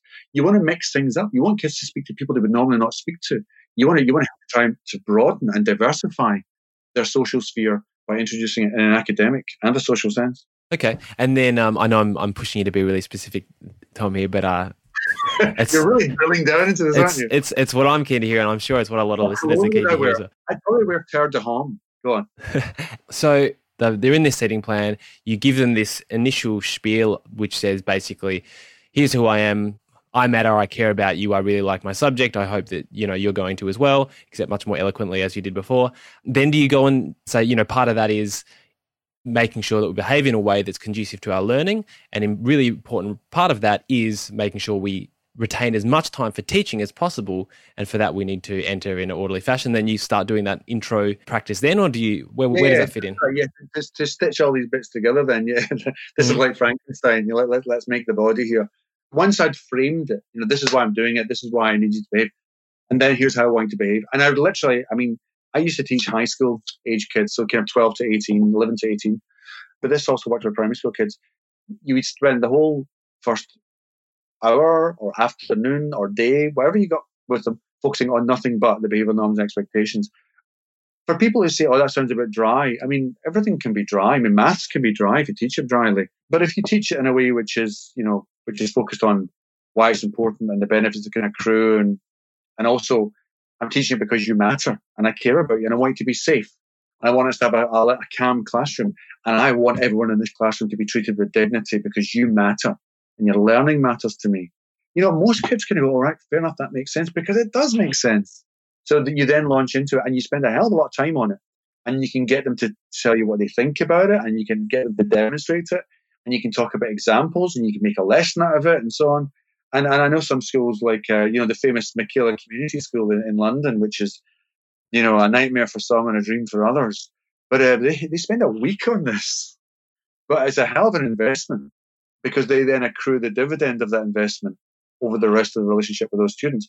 And I always say to teachers, the investment you make at the beginning of the relationship will pay interest. But if you don't make that investment, you'll constantly be paying the same price over and over and over again. I once worked with a teacher who'd been teaching for 27 years He's a lovely guy, but he didn't invest any time whatsoever with his behavior management. He just kind of shouted and railed at kids and he used to boot them out of the classroom all the time. And I remember thinking that he didn't have 27 years worth of experience. He had one year worth of experience times 27, which is all the difference. You know, it wasn't incremental. It didn't accrue. And I hate to see teachers going through that process because that's how we lose teachers and also how we lose kids because children don't have the benefit of a classroom that's just safe and calm and dignified. And people who don't think it's important to concentrate behavior management, I invite them to try teaching in a difficult school. I invite them to see the waste that happens when kids' lives get, get you know, get partially flushed down the toilet because they don't exist in safe, calm spaces where everyone's treated with dignity. that that's what keeps me awake at night. That's what gets me writing. And That's what gets me advocating. That's great. So we've talked about one of the three important routines. I'm sure we can uh, work out what the third one looks like. It's the reverse of the first one, which is the the exit versus the entry. In terms of a transition routine, maybe we can jump straight to a, another specific example. So if you can picture another year eight or year nine class that you've seen and you've seen a really clean kind of transition routine, can you paint a picture of that for us? A transition routine. Well, you know, if I can not use the year eight example, because one of my favourites was a primary school, was like a junior school. Sure. So if I can sneak in with a year seven, maybe a year six. There are lots of primary school teachers that listen, so primary's probably great as well. Feel free. Fine, find the brother. Primary school teachers are just nicer people in general. So if you if you're out there, you know, I I know that you're nicer. Don't worry, I see you. One of the things, one of the most important things I found for primary school was was getting the transition, say, from a table activity to a carpet activity, or vice versa. You know, I mean, one of the things that I, I'm constantly fascinated by children is the fact that they can take so long to do the simplest things. And it's often intentional. It's often work avoidance. So uh, let's say you've got two kids that have turned around and they're chatting to the people behind them. Then you say, right, everyone turn around and face, face the front because I need to discuss this now. It takes some kids a, a picosecond to do that. It takes some kids five minutes to do that successfully. And it's not because they don't know how to turn around. So a transition like that or from the table to the carpet, it, it can it can detonate your classroom, it can obliterate your lesson and dissolve the time that you have. So what you do is you so they can always sit down the carpet and you say, right, when I give a signal, now it could be a whistle or it could be, you know, a clapped hand or a finger on the lips or a hand on the head or, you know, ringing a little bell or you could play a tune or something. See, that's the, that's the transition whistle. And that means back to the, back to your desk. And this is what going back to your desk means. And you get into real detail with them. You say things like, you stop your conversation at the end of that sentence. Or if you want, boom, on the word. You immediately have your eyes back on me. You immediately gather up all the stuff you're using. And then you immediately take that back to your desk and you see where the stuff goes. So if it's scissors, they go here. If it's paper, it goes there. Your pencil goes down. You're sat on your desk like this. You're facing this way. You're looking at this. I mean, you go into as much detail as you want. This, this is the beauty of it. You know, you don't have to you don't have to do the tracking thing. You don't have to do the star or the slant or all the rest of it. You know, you can you can pick your own routines and details, which are age appropriate. And then you say, right, let's try that now. So boom, they do it. And you say, that wasn't bad, but let's do that in half the time. Back on the floor. Boom, let's try it one more time. That's much better. Billy, what was wrong with what we did over there? Good. Can we try that again? Good. Boom. And you make it, you celebrate it, you make a success out of it. And every time you do, they do it, you say, Remember what we said last time? You better do this, this, this, this, this. Ryan, how do we do it again? That's great. Thank you. Jasmine, could you improve that? Great. Let's do it. And once you've done that for a few days or a few weeks, you find yourself not having to say that anymore because it's been habituated, uh, it's been internalized, and you then just have to kind of keep the ball on the table. But but if you don't do that, you'll you'll you doom yourself to constantly picking kids up for not doing it properly. Mm, that's great. And what's the difference between that and, and these routines we've been talking about and what you might do with, say, your year 12 class? You mentioned before teaching philosophy. Say you got a year 12 philosophy class and you want to have it, them come in and start working efficiently and quickly. Would you still spend the first lesson with those year 12s teaching them to walk in and sit down and open their books? How, how would it look differently for an older group of students? Well, again, if I can use the metaphor of, of teaching, you teach according to where they already are. You teach according to their baseline. So if you've got a kid that walks into your class and they don't know arithmetic, you don't teach them algebra, you teach them arithmetic. If they don't know arithmetic, then you teach them numeric recognition. You know, you, you know, you go back to the basic, the, the place where they need to start. So if you've got year 12s coming into your classroom, and these, you know, these guys have all got beards. You know, the, you know, they, they, leave and they come back after summer, they've all got beards and miniskirts. And you find that a lot of them already know how to do the stuff you want them to do which is fine. But you might want to just lay down some really rough rail tracks, train tracks, and say, don't forget, I need you on time. This is what being on time means. Don't forget, I need you to bring equipment. This is the equipment they need to have. Don't forget that when you get stuck, when you come into my classroom, there'll be a start on the board. This is how we start it, right? So you start with that kind of basic stuff. This is where your homework goes. This is, you know, when I set a deadline, this is what I mean by a deadline. This is where I want your homework to go. If you're not going to make the deadline, this is when you need to come see me this is how you ask questions. You know, you can still do a lot of the basic nuts and bolts stuff because it's different for a year 12 than from a year five. But you then also teach them the more complex stuff that they might need to know. This is how we structure an essay. This is how we conduct ourselves in a formal debate. This is how we make a point of order during a debate. You know, stuff like that. Mm. You know, this is how we access information. This is how we do independent work. You can still talk to them but you base it on what they already know. Beautiful. Thank you. All right, so that's that's routines. I'd love to talk a little bit about scripts now, and and I'd love for this to be kind of rapid fire. You talked about the importance of scripts in the book, and if I try to kind of summarize what I took from that, it's there will be times when we need to be kind of reactive. Sometimes we can use scripts proactively, but also there will be times in the classroom where maybe a student makes a joke about another student, says something inappropriate, calls out, things like that. And in those instances, it's really helpful if a teacher can kind of have a script or a template that they know is going to be an effective reaction to that context and they can modify it accordingly. So I'd love to run through a few scripts with you here, just in a kind of rapid fire kind of approach to hear what you. Do you do, I do accents or should I just, you know, stick to. Oh, well, you know, you can do how, however you want, Tom. but I, I'd love to hear the master of this and extract from you some of the uh, the scripts that you would use in the class. And we can go through a few con- through examples, and you might be able to come up with some examples yourself. So, we kind of had that example of of Ryan calling out before. So let's just go over that one again. You can ask the question, I'll call out and say 1066 and we'll see what you, you say. Okay, Oliver, when was the Battle of Hastings? 1066, sir. Waiting for a hand up now. 1066. Anyone, anyone got a hand up? 1066. Jasmine? Thank you. Thank you very much. Jasmine was the answer? That's great. Thank you very much. Thank you. All you need to see you outside now. You know, oh, or whenever. The thing is, you deal with it when you're ready, not when they're ready you could, you know, and I would blank a kid who was shouting out. Mm-hmm. They, I would only respond when I absolutely had to. Mm-hmm. So if they shouted something racist, yep. you know, that, that would be a, okay, hang on, whoa, stop the class. Right? Okay. That ain't happening because that's, that's more than a misdemeanor. Mm-hmm. Um, or if they were screaming it, you know, or, or, they, you know, they were throwing a pen at somebody while they did it. That's, that's something that has to then be tackled. But you, but you starve them of the oxygen of attention, which is what they're looking for. And then you give them attention later on for doing the right thing. That's mm-hmm. that's one of the most. Okay, go. Sorry, that was one. That's great. Well, let's let's go to that one you just talked about. Then imagine a student. You know, I don't know. You might be reading a text or watching a movie or something, and there's some characterization of some race within the text, and a student within the classroom says, "Oh, that's like, haha, that's like Johnny or whatever." That person's just like Johnny or whatever, and it's just there's a racist tinge to it or something, and it's pretty clear, but it's it's a little bit hidden, but everyone kind of knows where the kid's going with it.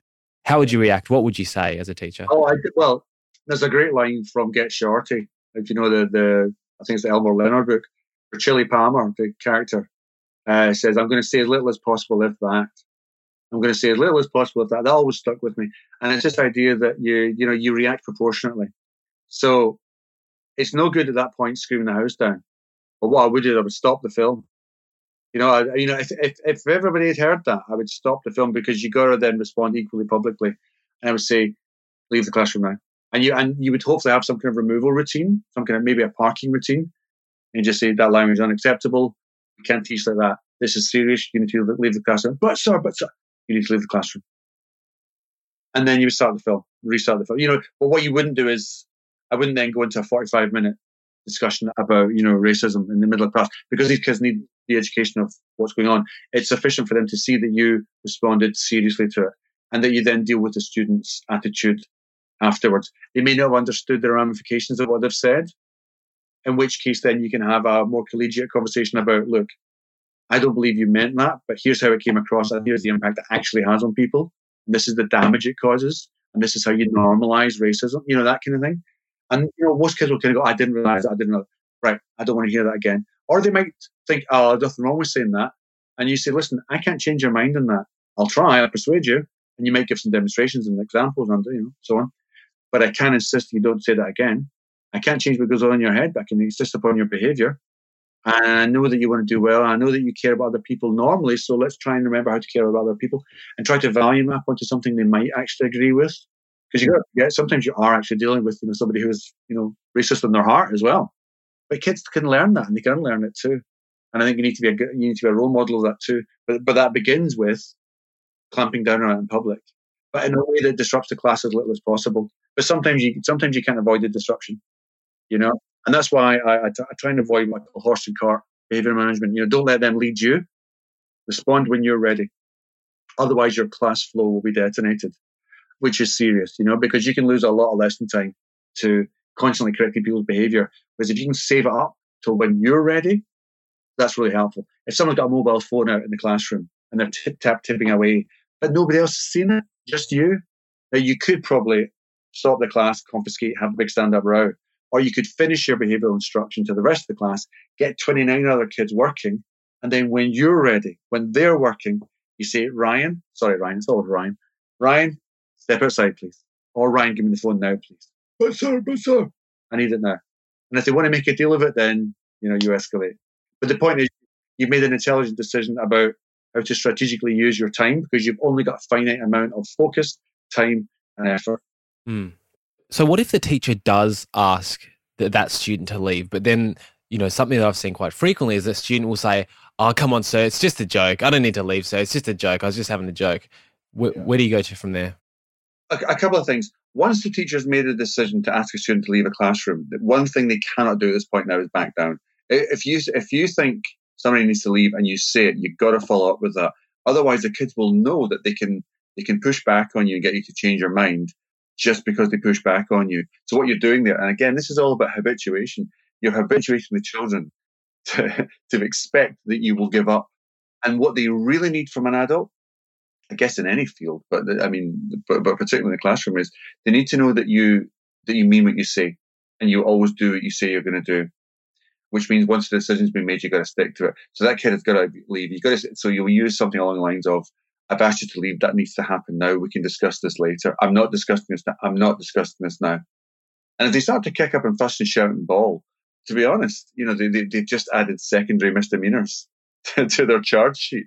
You know, so they've said something which is potentially deeply offensive and deeply racist or something. In addition to that, they are displaying or demonstrating that they are unable to process standard procedures, which hopefully you've pre-baked into their expectations by discussing with them with them in advance. You know, if you've said to the class, if you say something offensive, I will ask you to leave and we'll discuss it later. And then that happens the class should be expecting you to ask someone to leave, and it's particularly apposite that you do. Otherwise, people will think, ah, he or she doesn't mean what he or she says. So you know, it's it's all about expectations. It's all about sincerity. If you want to be, I mean, one of the ways in which we treat one another with dignity and with authenticity is by being sincere with one another. If you say something rude, I will do this, and the kids are hoping you will. And when you do, they believe in you. If you don't, they believe in you a little bit less because you've shown yourself to be kind of diaphanous or crepuscular. Two of my favorite words. Can you explain what those those two words are? Because I don't know. Sorry. No, I love I love words. I love learning new words. So, so explain them. No, diaphanous just means like gossamer thin, like you know, almost insubstantial. And crepuscular means uh, it's the it's the it's, it's that's probably my favorite word in the world. It's the word given to the light at twilight. So when you know when you can't quite see things, when thing you know when, when you're not sure what something is, you can, you know, you, you can say it's crepuscular, it's vague, it's ambiguous, and it's got all other kinds of connotations. But yeah, crepuscular is just such a great adjective. I recommend everyone use it from now on. There you go. I knew that corpuscles. Originally, we talked about, I think, light as traveling in corpuscles. Yeah, so. yeah, that's right. People packet. Yeah, yeah. Yeah, little packets. So there this you go. Crepuscular as opposed to corpuscular, but who knows what the puzzle is? So Okay, fair enough. I'll, I'll, leave that to my more linguistically literate colleague. There you go. A little bit of extraneous load yeah, for everyone. Love yeah. it. What about what about if a student makes a sexist remark directed at the teacher? Would you suggest the teacher behaves in any different way there, or is there a particular line that you know is very quite effective in such a scenario? Yeah, absolutely. I mean, there's, I mean, there's loads of ways to go with this. I'm going to suggest there's lots of factors which could be at play here.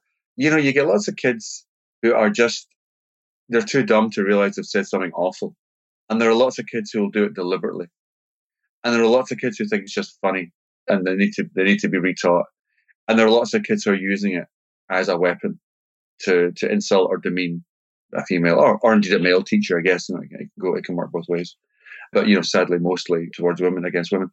And I would say I would just I would play it straight. I would I would just play you know the straight wicket there and just say you got to leave this classroom now. We don't use language like that. I need to discuss this with you. We need we need to work we need to work out what's going to happen next now. You know. And then once that person's been removed, if it's something as serious as you know a grossly misogynistic phrase or a grossly racist phrase, you want to then have a, a quick debrief with the class. You've got to have what I would call a threshold moment to honour the fact that something serious has just happened. Otherwise, if you just glaze over it, because we'll go, oh, that didn't matter that much. It's it's one of those times where I would recommend that you do interrupt the lesson to discuss and think about behavior.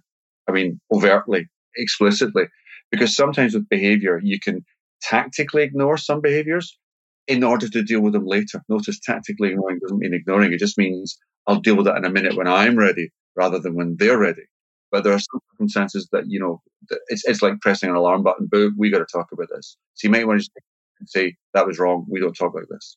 So, what kind of a script would you use in that for that threshold conversation with the class? What What would you say in that kind of context? Yeah, well, it's it's interesting because one of the things that, weird enough, is you're often your enemy in effective communication is is is when you leak too much emotional kind of baggage. You know, for so if somebody makes a sexist or racist comment, you want to show that it's incredibly serious, but they might be using it to get a reaction from you.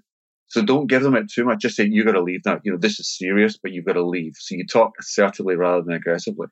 I mean, you can sound really disappointed. And you might want to give them, you might want to tear a strip off them afterwards at the end of the day in private or with, you know, with their, their pastoral manager or with their form tutor or something. But in the classroom, just, you know, remember there's 25 other kids there that also deserve an education.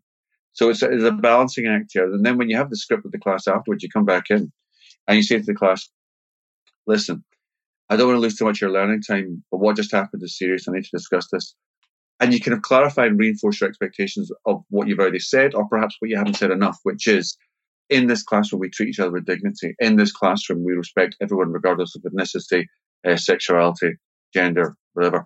And we just saw an example there where that didn't happen. And I never want to hear language like X, Y, and Z again. And I don't want to discuss it right now because, quite frankly, I'm so disappointed that I heard that. Now let's move on. Dear listeners, as per usual, all ERRR patrons will receive my summary of this month's episode with Tom Bennett. I think this month's summary is particularly valuable because I've taken the time to sit down and write out verbatim some of the scripts that Tom has offered within this episode. This includes exactly what Tom would say in his first lesson with a new class and some of the lines he uses for behaviour management. It also includes my key takeaways from this discussion. As mentioned last month, patrons who sign up before October 20th will also receive an extra benefit a special gift to say thank you for your support of the ERRR podcast and my work to deconstruct and communicate education research over the past four or so years. Anyone who is a patron of the ERRR podcast by October 20th, 2020, will receive a unique code to get 50% off my forthcoming book. Cognitive Load Theory in Action. Further, all patrons that support the podcast with the average monthly donation of 5 US dollars per month will receive a code for 100% off Cognitive Load Theory in Action. That's right, a free copy of my forthcoming book, with the only payment required being for postage. My aim in writing this book was to allow any teacher who reads it to quickly grasp the key ideas of the theory, as well as see practical implications for their own classroom.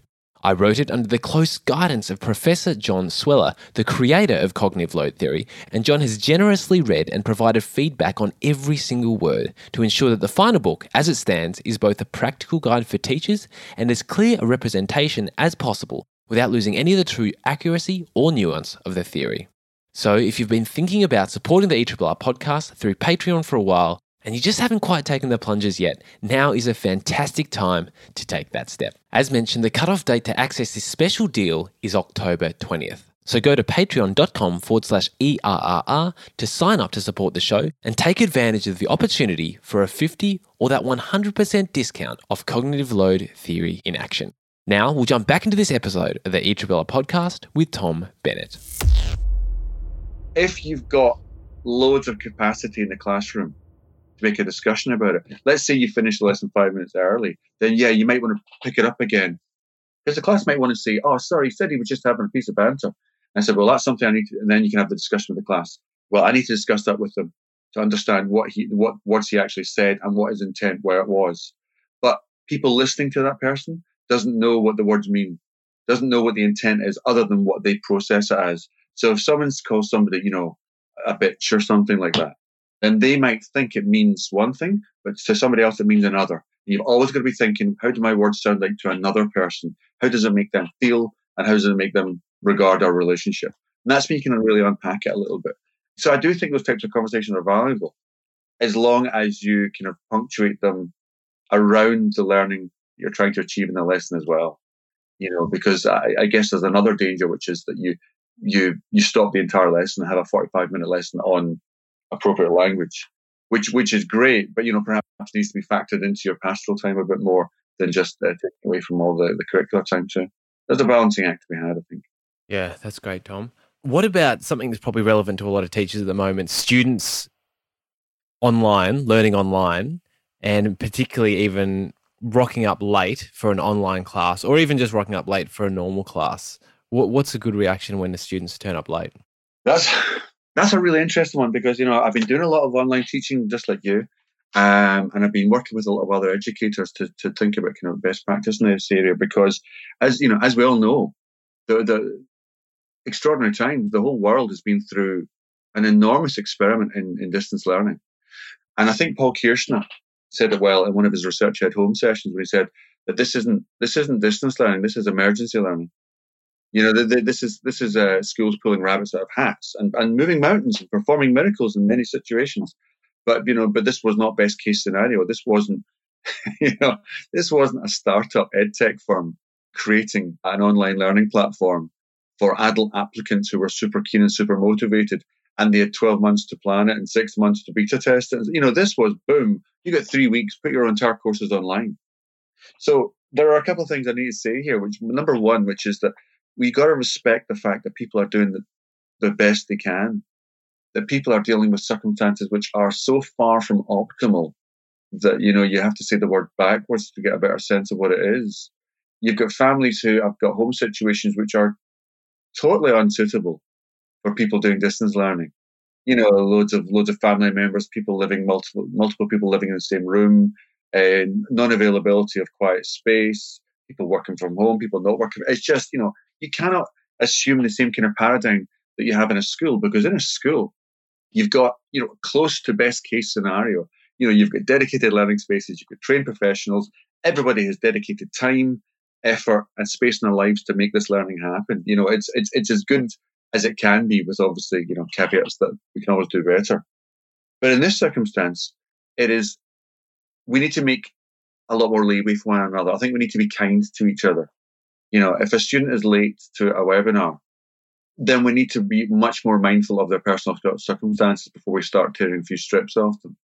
Okay, so that's that's part A what I wanted to say. Part B is that if you want to run effective, structured, online learning sessions, it's important to set up some basic ground rules. It's important to set up exactly what you would do with a normal classroom, which is to say, these are my expectations.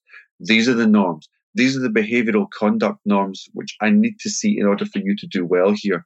And not just you, but everyone else, because your conduct will affect other people's conduct. Now, in a classroom, what tends to happen is if somebody misbehaves, that then ripples and affects everyone else. And it's normally quite immediate because of proximity and sound and social relationships and so on. You know, being face to face is a big deal. Online, if somebody if somebody starts talking about, you know, it's much easier for the educator to go wallop, mute, video, you know, or, or block or whatever. You know, it's exclusion is is, is is is much more easily achieved. But the question is, you want to try and avoid that. Not the question, but the point is, you want to try and avoid that. So what you do is you preload the students with with the expectations, and also trying to reach out to students and guardians and people who, of course, manage this student situation to say, look, please can we have a, have a quiet, quiet space if it's possible. Please, can you support them in this? Please, can you make sure siblings aren't in the room? Because if you don't do that, then people think anything goes. And it's, and it's very much like a normal classroom. It's, it's really good to make your expectations clear. So there's a balancing act to be had here. And once the teacher has to some extent assessed where the students are coming from in terms of the circumstances and availability and so on, then they can start to make baseline reference judgment calls as to whether or not their behavior is acceptable. So, like I say, I still think we're in that period where we need to be really kind to each other. We need to be, we need to cut each other a hell of a lot of slack. Mm. So, I mean, that raises an interesting question for me.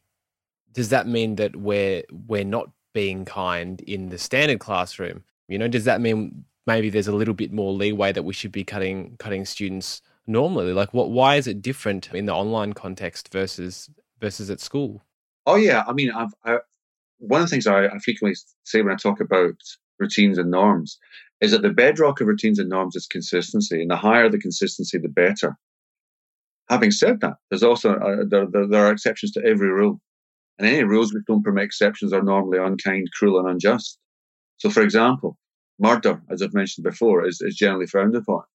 I don't know what it's like in Melbourne, but you know, we, you know, it's, it's normally thought as a bad thing.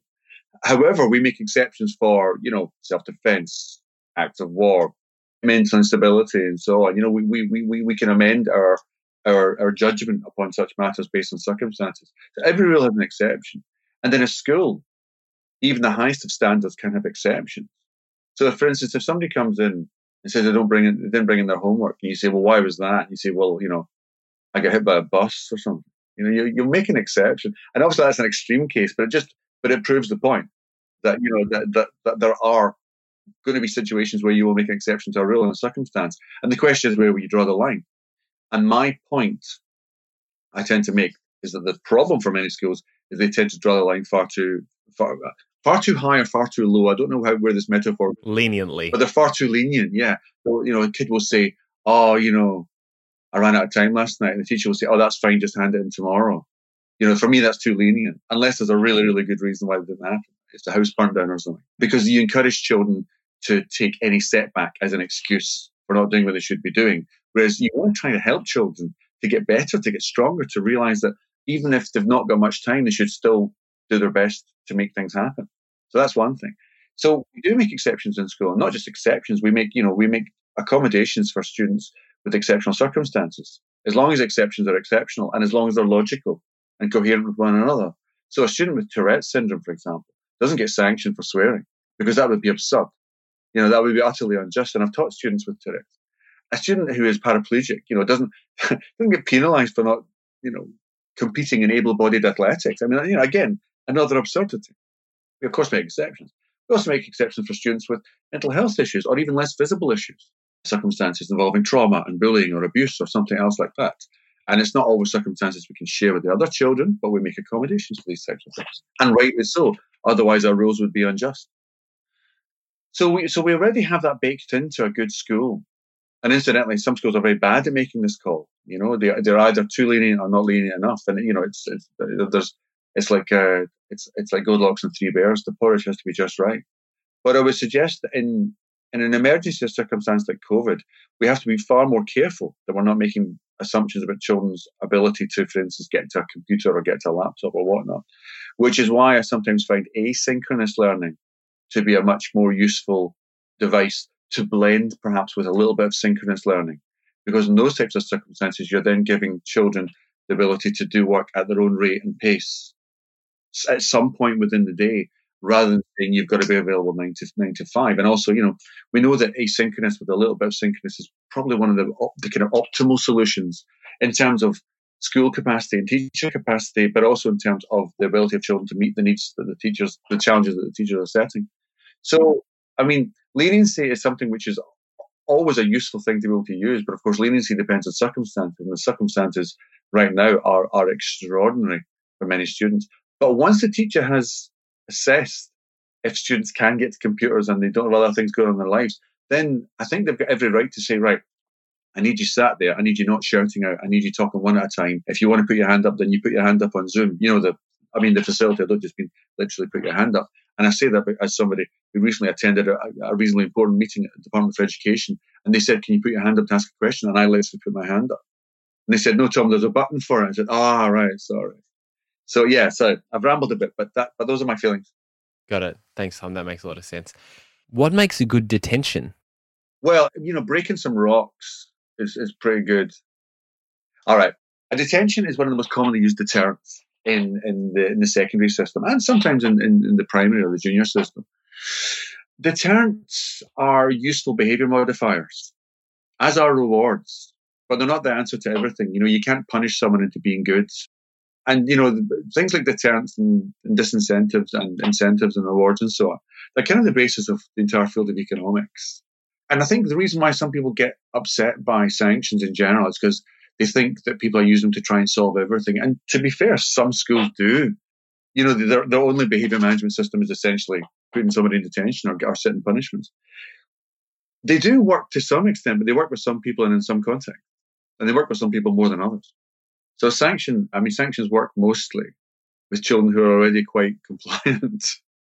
you know, they have the biggest effect on those children, and they have the least effect on children who are the least compliant, which is, you know, really ironic and kind of sucks. But the good news is that the sanctions have some effect on most people. You know, there's a big bubble in the middle that there's, there's some effect on. And the, the effect that, that sanctions have on people in general is to deter. That's it. it, it it's just a deterrent. It's a, kind of a operant conditioning. It's a, it's a, you know a behaviourist principle. The idea that you attach a negative consequence to an undesired behaviour in the hope that it will deter that behaviour in the future. You know, the, the the rationale is pretty simple. And to be honest, you know, we see it in action all the time. People people tend to be deterred by things that lead to unpleasant consequences. You know, I hope I don't have to justify that, but you know, but there's there's a wealth of evidence to suggest that this is this is the case. However, we do know that some people aren't particularly deterred. For instance, children who lack the imagination to link the action to the behavior, or younger children sometimes aren't particularly deterred by negative consequences if they can't link the two things together. So there's lots of reasons why you know sometimes sanctions don't have much of an effect. But if you are going to sanction somebody and you're going to use the detention, then the detention has to be a sanction. It can't be it can't be a fun experience. You know, there has to be some aspect of it the student thinks, man, this sucks. I don't want to come here again. Which means that if you want to have a nice pastoral chat to the student about what's going on in their head, and if you want to, you know, maybe unpick some things going on in their lives, or you, or even you want to just like try and reteach something from the lesson, you got to be careful not to mix that up with the detention. If you want a deterrent effect, have a deterrent, which means you know get them sitting quietly for ten minutes, or get them doing some extra work for half an hour, you know, or or get them missing some break time with their friends for five minutes.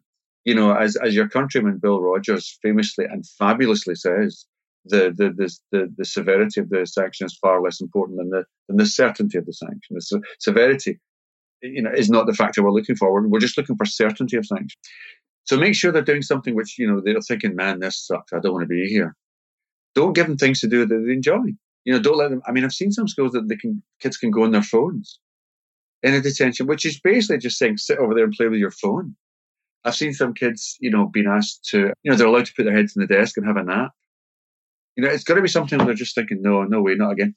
Once that's finished, then you have your threshold conversation, a pastoral conversation, a restorative conversation. Then you say, right, what's going on here? Or why did you act like that? And are there better ways we could think about this? You know, how could you have reacted? You know, how did that make somebody feel? You know, how is that impacting your learning? And crucially, when you finish the detention, you must have one of these conversations because the student needs to feel like they want me in the class. They want me to do better. I can do better. I know how to do better. And that's got to be in the conversation. That conversation could take a minute, or your pastoral conversation could be 20 minutes, a half an hour, or longer, depending on the severity. But you've got to have that threshold. Otherwise, the kid leaves that detention with a narrative of, they punished me.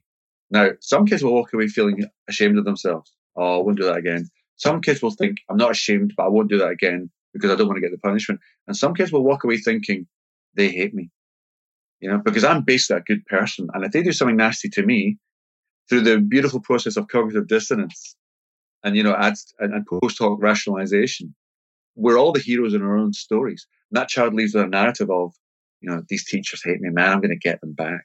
So you haven't changed that student's behavior dial at all. But with a threshold conversation, you've got the chance to, to, to move the dial in that narrative. You've got the chance to change the narrative and say, look, we did was wrong and this is why. Here's how you can do better and we want you to do well. That's a different story to leave them with. It's a very powerful story and it's a very real story and it should be real because it should be what we want rather than just you've been punished. Now you've learned your lesson. That's not how people learn lessons. They learn to avoid you. They learn not to get caught. And that's not what we're trying to teach in classes. We're trying to teach people not to misbehave because we're trying to teach them how to behave. And, and the sanction can be part of that by acting as a mild deterrent. And deterrents are short-term behavior modifiers. You know, deterrents, to, they, they, you know, sanctions tend not to change people's personality. No, nobody ever sat in a detention and thought to themselves, my God, what have I done with my life? You know, like Jean Valjean from Les Miserables. You know, this isn't how people think. They just kind of think, man, this sucks. So detentions are fine as short-term behavior modifiers, but you can't change people permanently without using lots of other things which wrap around the detention. That's good. And I think that, I mean, that the idea of the threshold conversation, I think, is so important. And I must say, it's not something that I've that I've done enough of. I'm starting to realize through through this through reading your book and through having this conversation with you now, Tom. So I'm really grateful for that. You introduced me to that idea. One thing that did surprise me in your book was that you said students shouldn't be doing homework in detention. And to me, that seems like a very natural consequence. And I've used that for years now. You know, students, you haven't done your homework. Okay, I'm going to keep you in at lunchtime. You're going to do your homework then. What's what's wrong with that? Ah, well, this this this is entirely different because then you're asked. That's an entirely different act on behalf of the teacher. That's not the detention. Okay, let me clarify. Let, let, let me rewind slightly here. I mean, I guess you could say any any circumstance in which you detain a student is a detention. Any so you know, more broadly speaking, you could use the terminology to refer to you know, I need a quick chat with you about something brilliant you did. You know, if you say to a student, I want to talk about a brilliant piece of work you did, that's a detention. But let's get past that. I'm talking about detentions as sanctions. So that's so that's one one way of detaining a student and having a detention. You could also say to a student, you haven't finished your work in class. You got to stay behind and do your, you, you got to stay behind and do it. And that's another thing. That's another strategy. That's another consequence you could use for a student's misbehavior. And I would, I would say that's a different thing than a purely sanction based response, which is, you know, I'm punishing you to deter you in future. Having said that, holding a child back to finish off their their, their work after a lesson, you know, could easily be called a form. There's a sanction element to it as well, but I'm just saying it's it's it's subtly different from that. I mean, the student probably wouldn't see it as particularly different. But if you're just going to sanction a kid, let's say they they were rude to you, you know, let's let, let, let let's say they threw a pencil at in a class, and you kept them behind at the end of the day as a as a punishment. I wouldn't let them do their homework in that kind of circumstance because what you're doing is providing a benefit to them. Here's a quiet space where you can get on with that work that you need to be doing anyway. They should be, be you could, I, I would suggest they could do some different work. I would suggest that they could be writing a letter explaining what they've done wrong and what, you know, they could, you know, here's a reflection document. Please fill this out. They could do that. They could sit quietly. They could write out the school rules. You know, it's, it's I mean, I, know that sounds very old school, but it's meant to be mildly unpleasant. And I don't, I don't think we should shy away from that. The school rules is going to be quite unpleasant. And then you say to them, and you still have to finish your homework. you know? So that's a different thing because, you know, because you already have to do that. I mean, I'm not, I'm not going to make it easier for you just because you must class. That would seem, that would seem odd. If that makes yeah, that makes sense. That's a good clarification. Thanks for that, Tom. Now, one of the big themes in this interview has been the importance of the teacher being consistent and keeping up that standard and and sometimes that can be a really really hard thing to do and sometimes you know you've had a it's been a long week and it's Friday afternoon the kids are playing up and you know you should be putting them in line but you you know the the it's the hour or the minute hands going near up to the 12 and you know you, you know it's going to be easier just to let it go basically. What advice do you have for people like on the individual level to keep that and then also on an organizational level to try to keep those standards where they need to be? I'm going to approach this back to front. I'm going to start with the organizational thing because that's that's a terrific point. One of the biggest mistakes we make as teachers is assuming that all children know how to behave yeah? Because because, because that just exacerbates the disadvantage gap you know we've got to teach the behaviors we've got to teach the habits we want to see to help them to flourish okay well that principle works equally well with staff one of the biggest mistakes we make as organizations and as, as educational institutions is we hire a member of staff to be, you know, an English teacher or a third grade teacher or whatever, and then assume that they are shop floor ready. When in actual fact, their initial teacher training may very well have been thin. They might not, they may not be ready. They might not be good at behavior management, whatever. There might be gaps. Often there are. And in those circumstances, the school has, or the organization has a responsibility to make sure that teacher is trained to teach behavior to children. So this is now getting a bit meta. You know, the teacher must be a teacher of behavior to the child who has to learn behavior. And the school or the educational institution has to be has to know how to teach teachers to teach behavior. So we're you know so now we're getting very kind of uh, you know very groovy here because we're getting very meta. And that's one of the best ways in which you achieve consistency by doing so at an institutional level, by having structures in place where not only are are clear procedures taught systematically, to new members of staff. You know, there's a training program that everybody has to get. So that's a start because at least then you achieve consistency between members of staff. But the thing which, I mean, that's hard enough.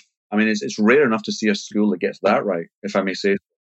What's harder still is seeing an institution which knows how to maintain these systems.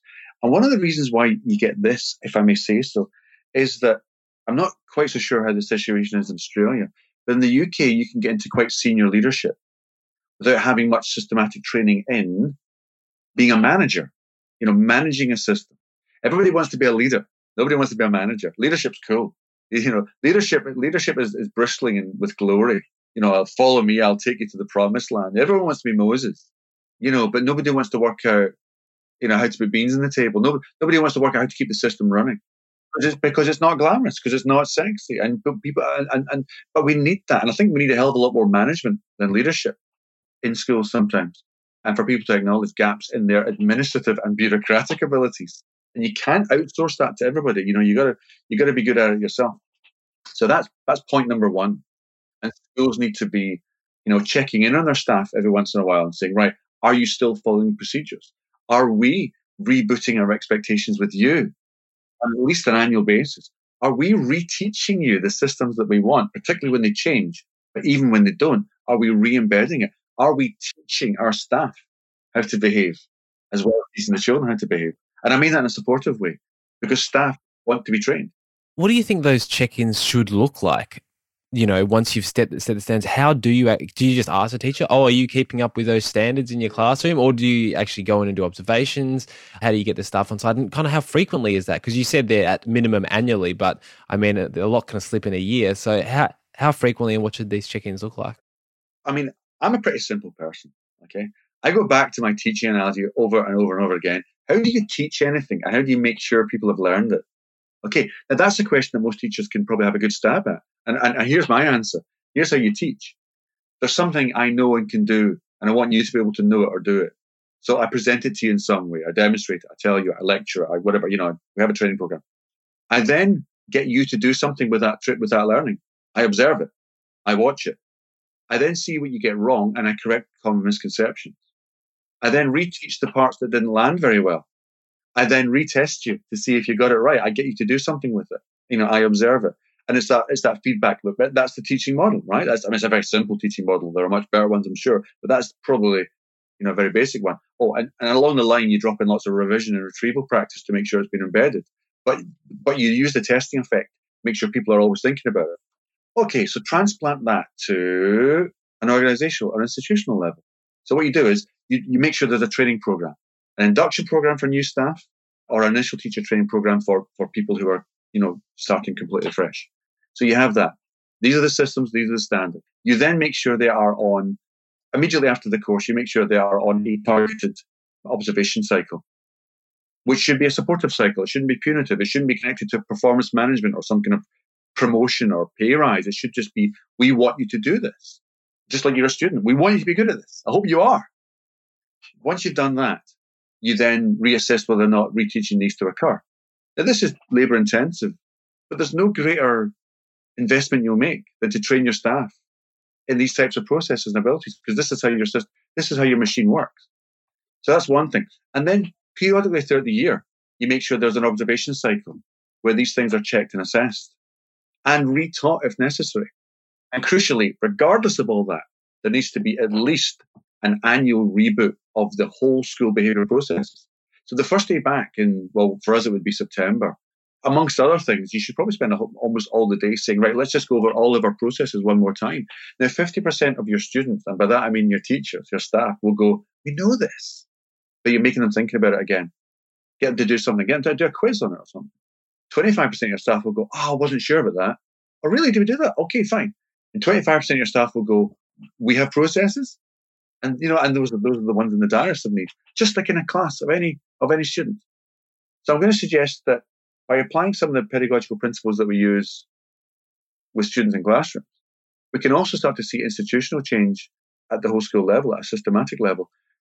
But there have to be systems in place for the leadership themselves to know when to observe and to check these type of things. And one of the best ways of doing that is what I in my book I call the beautification schedule. I was going to ask you to tell that story actually because I love it.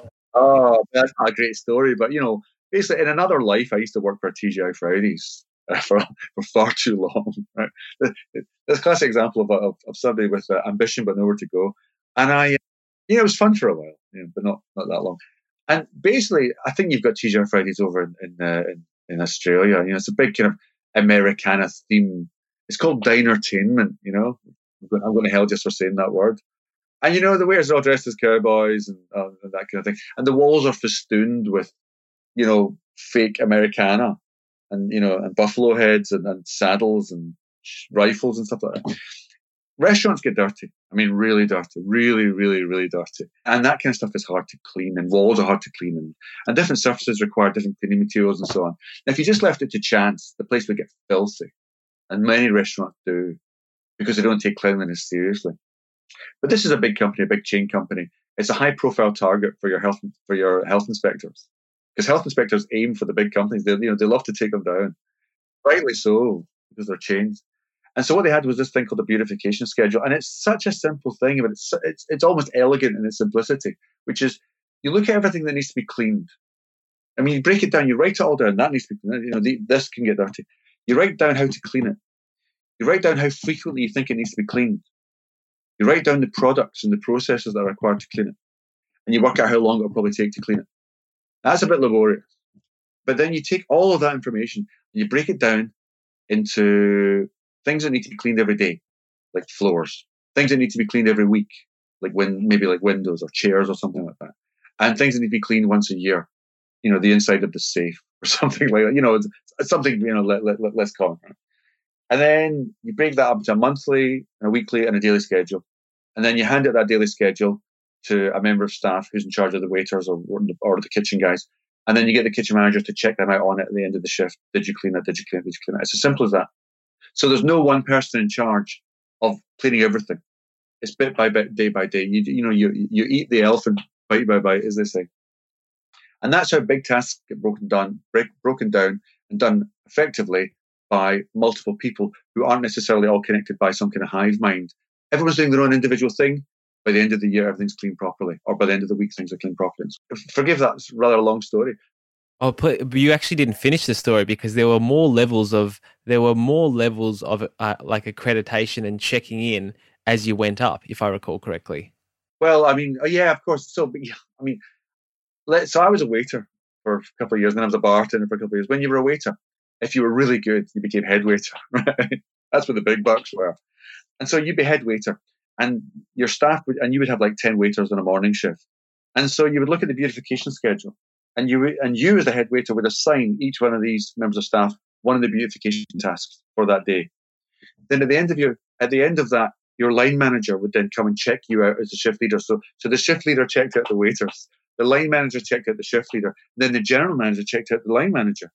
And and the thing is, if anybody hadn't done it, then they would be told you got to do that again. Sometimes they would say do the whole damn thing again, which nobody wanted. So you had to, so the incentive was to get it right the first time particularly if you were on the night shift when you wanted to go home and it was two o'clock in the morning. And so, you know, the incentive was there to get it right first time. And I'm going to suggest that when it comes to line managing in schools, a really useful thing is for, you know, general managers or you know, senior leaders, principals to break down all the tasks, break down the hab- break down the, the, the habits which need to be observed and assign them to different people. And then they break it down further and assign it to other people.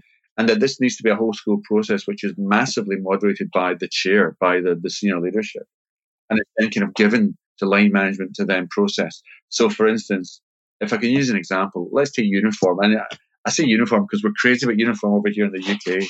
You know, it's it's it's, one of the things we'll argue about all the time. I know it's not so popular in, in, in Australia, but let's say you want to have a uniform or a dress code, and let's say you want to have a crackdown because things have got really bad. You know, kids are turning up with you know with Mohicans and and, and you know wearing like leather jeans and so on.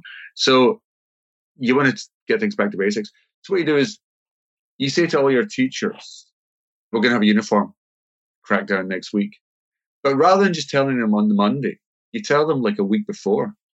And you have maybe you might have a little after school class with the teachers. This is what we want the uniform to be like. Have pictures on the wall. This is what most common errors look like. This is what we definitely don't want to see. You know, get you know, gang signs or gang haircuts or something like that. This is what we want you to say to pupils when you see these problems. And here's some suggested scripted lines to say when people do really well. This is these are lines for how we want you to challenge students. And this is where we want you to do it. This is where we want to send children if they need to have the uniform fit. You know, really teach them the processes. So, so all the teachers go, great, I really get this. Long in advance. Email the parents or text the parents the week before to say next week we're going to really crack down on uniform. So this is these are the standards. Give them a little mini lesson at home. Do it with the kids on, on Thursday and Friday. Next week we're going to go back to basics. You know, really prep it up because you're teaching, not telling them. And then Monday, boom, do what you say you're going to do, which is to say you delegate certain tasks to certain people. So tutors might be standing at their doors, checking people at the door. Senior staff might be standing at the gates, helping people to get things fixed at the gates administrative staff or auxiliary staff might be there on hand to help students with pieces of uniform that they need to replace or support students who can't afford uniform, you know, and so on and so forth. The thing is, you allocate roles to these people and you make sure everyone does it. And somebody's monitoring them all. So somebody's walking around making sure everyone's doing their job. This is what we call line managing. And then somebody's making sure that line, that line manager is doing his job. And for a while, you've got to intensively focus on that one thing.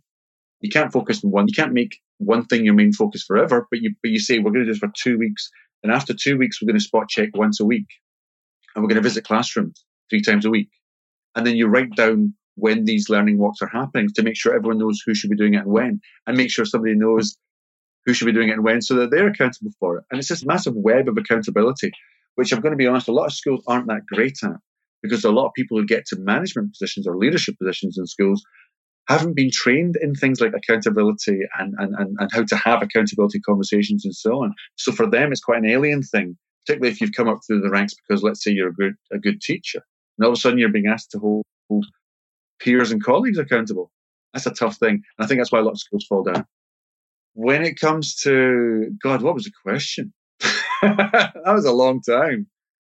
So talked about, oh, maintaining routines. Right. Here's how the classroom teacher does it the reason I started with the organizational level is because it's a massive help to the teachers if the organization is supporting them to do this. I mean, massive. That's a that's a huge difference in the quality of, of, of, of the teacher support there. However, let's say the school isn't great at. Let's say you're just thinking about maintaining your own routines. One of the most important things is number one, know what your routines are. Don't have a vague idea in your head. You know, I just want them to behave. What do you mean by it? What are the routines you want them to maintain? Number two, write the damn things down you know, codify it somewhere so that you can refer back to it, so you don't forget things, so your mind doesn't blur them, so that you can, you've got a baseline of here's what I asked them to do. This will be my, my core behavior routine touchstone, which I will return to frequently and do so frequently and script some of the things you'll say with children and write it in your teacher planner. Monday, check uniform and equipment. First thing. Tuesday, check uniform and equipment. First thing next Friday check uniform and equipment. You know, plan it into your plan it into your own timetable so that you can forget it. I mean, a wise man wise man once said about time management that we write things down to forget them, not to remember them. We write them so we can we can f- free up our, our working memory for things which we need to be thinking about. And I couldn't agree more. You know, we download our mind to some extent onto physical artifacts or digital artifacts in order that we can have them jog later on. And, and tools like that are immensely helpful. Some people are really good at maintaining their own routines, but it's a bit like I mean, someone this morning on Twitter was talking about, you know, how do I make sure I remember to take my pills in the morning? And it's, it's a hard thing, you know, it's a hard little habit to, to instill. And one of the ways in which you can do it is by anchoring. So, for instance, if you always brush your teeth in the morning, and you know, I'm kind of hoping you do, then you can anchor taking your pills to brushing your teeth. So every time you brush your teeth, I'll remember to take my pills and I'll keep the pills next to my toothbrush and all that, you know. So it becomes the, the same thing. You, you've tied it onto something which is already embedded and is already habitual until it becomes a habit independently and you have to maintain that. Similarly for a teacher, as long as you've got the habit of opening up your planner the night before, then you can make sure you, oh yeah, that's right. We're, you know, we're having a test that day. We're, we're checking uniform that day. I've got to see that kid for detention. I've got to remember to thank that child for being so charitable in the previous lesson. That's why writing things down really matters because you could forget about stuff. And people often forget the, the value of a good list or a good diary. You know, the, you know, oh, I, I, I don't bother using that. Use it. It's one of that's one of the best habits you can get into. All right, I'm going to switch into devil's advocate mode here for a second. Here we go. Much of your why do you hate children, Tom? Why do you hate children? It's a good question. One of the one of the kind of through lines of a lot of this discussion is about order control, management, themes like this. And in your book, you used a couple of examples to kind of illustrate the necessity of this kind of level of management. And you talked about, you know, riots following the Montreal police strike, and you talked about more riots and looting following power outage in New York City, and use these examples to say, you know, these are the kind of things that happen when suddenly order is removed, and that you know the people who enforce the laws or the rules, you know, go on a holiday essentially. I was kind of questioning that because there's this kind of an interesting mental model is the idea of scale and the way that systems change as they move through different sizes. So, for example, the family operates in a very, very different way to the way that a state does. And actually, Friedrich Hayek summarizes this really well in an interesting passage from his book that I'll read out now. And that is Part of our present difficulty is that we must constantly adjust our lives, our thoughts, and our emotions in order to live simultaneously within different kinds of orders according to different rules. If we were to apply the unmodified, uncurbed rules of the microcosmos, that is, the small band or troop, or of, say, our families, to the macrocosmos, our wider civilization, we would destroy it. Yet, if we were always to apply the rules of the extended order, civilization, to more intimate groupings, for example, family, we would crush them. So we must learn to live in two sorts of worlds at once. To apply the name society to both, or even to either, is hardly of any use and can be most misleading. And that's from his book, The Fatal Conceit. So I guess one of the questions I have in relation to your book and this overall approach is is this the only way to do this? We're, we're taking assumptions that are definitely true for society. I mean, anarchists would disagree with us, but I ascribe to the, the view that we do need centralized power to keep society functioning. And we're applying it to smaller and smaller systems. Like a school is still a pretty big system, but actually a classroom, you know, that might have 30 kids, 40 kids, or it might actually have 12 kids. And that's getting a lot closer to the scale of a family. So could it is there another way, Tom? Could we actually run classrooms like families instead of like like corporations in the states? No, I don't think so. I don't think so. And the reason I'm, I'm, glad, I'm really glad you brought up that point because here's my pushback. Because I mean, one of my one of my passions was, is, is, is politics. I mean, I did, my, my degree was political philosophy. That's uh, I've got a master's in that, and that was that was I was always really really passionate about that.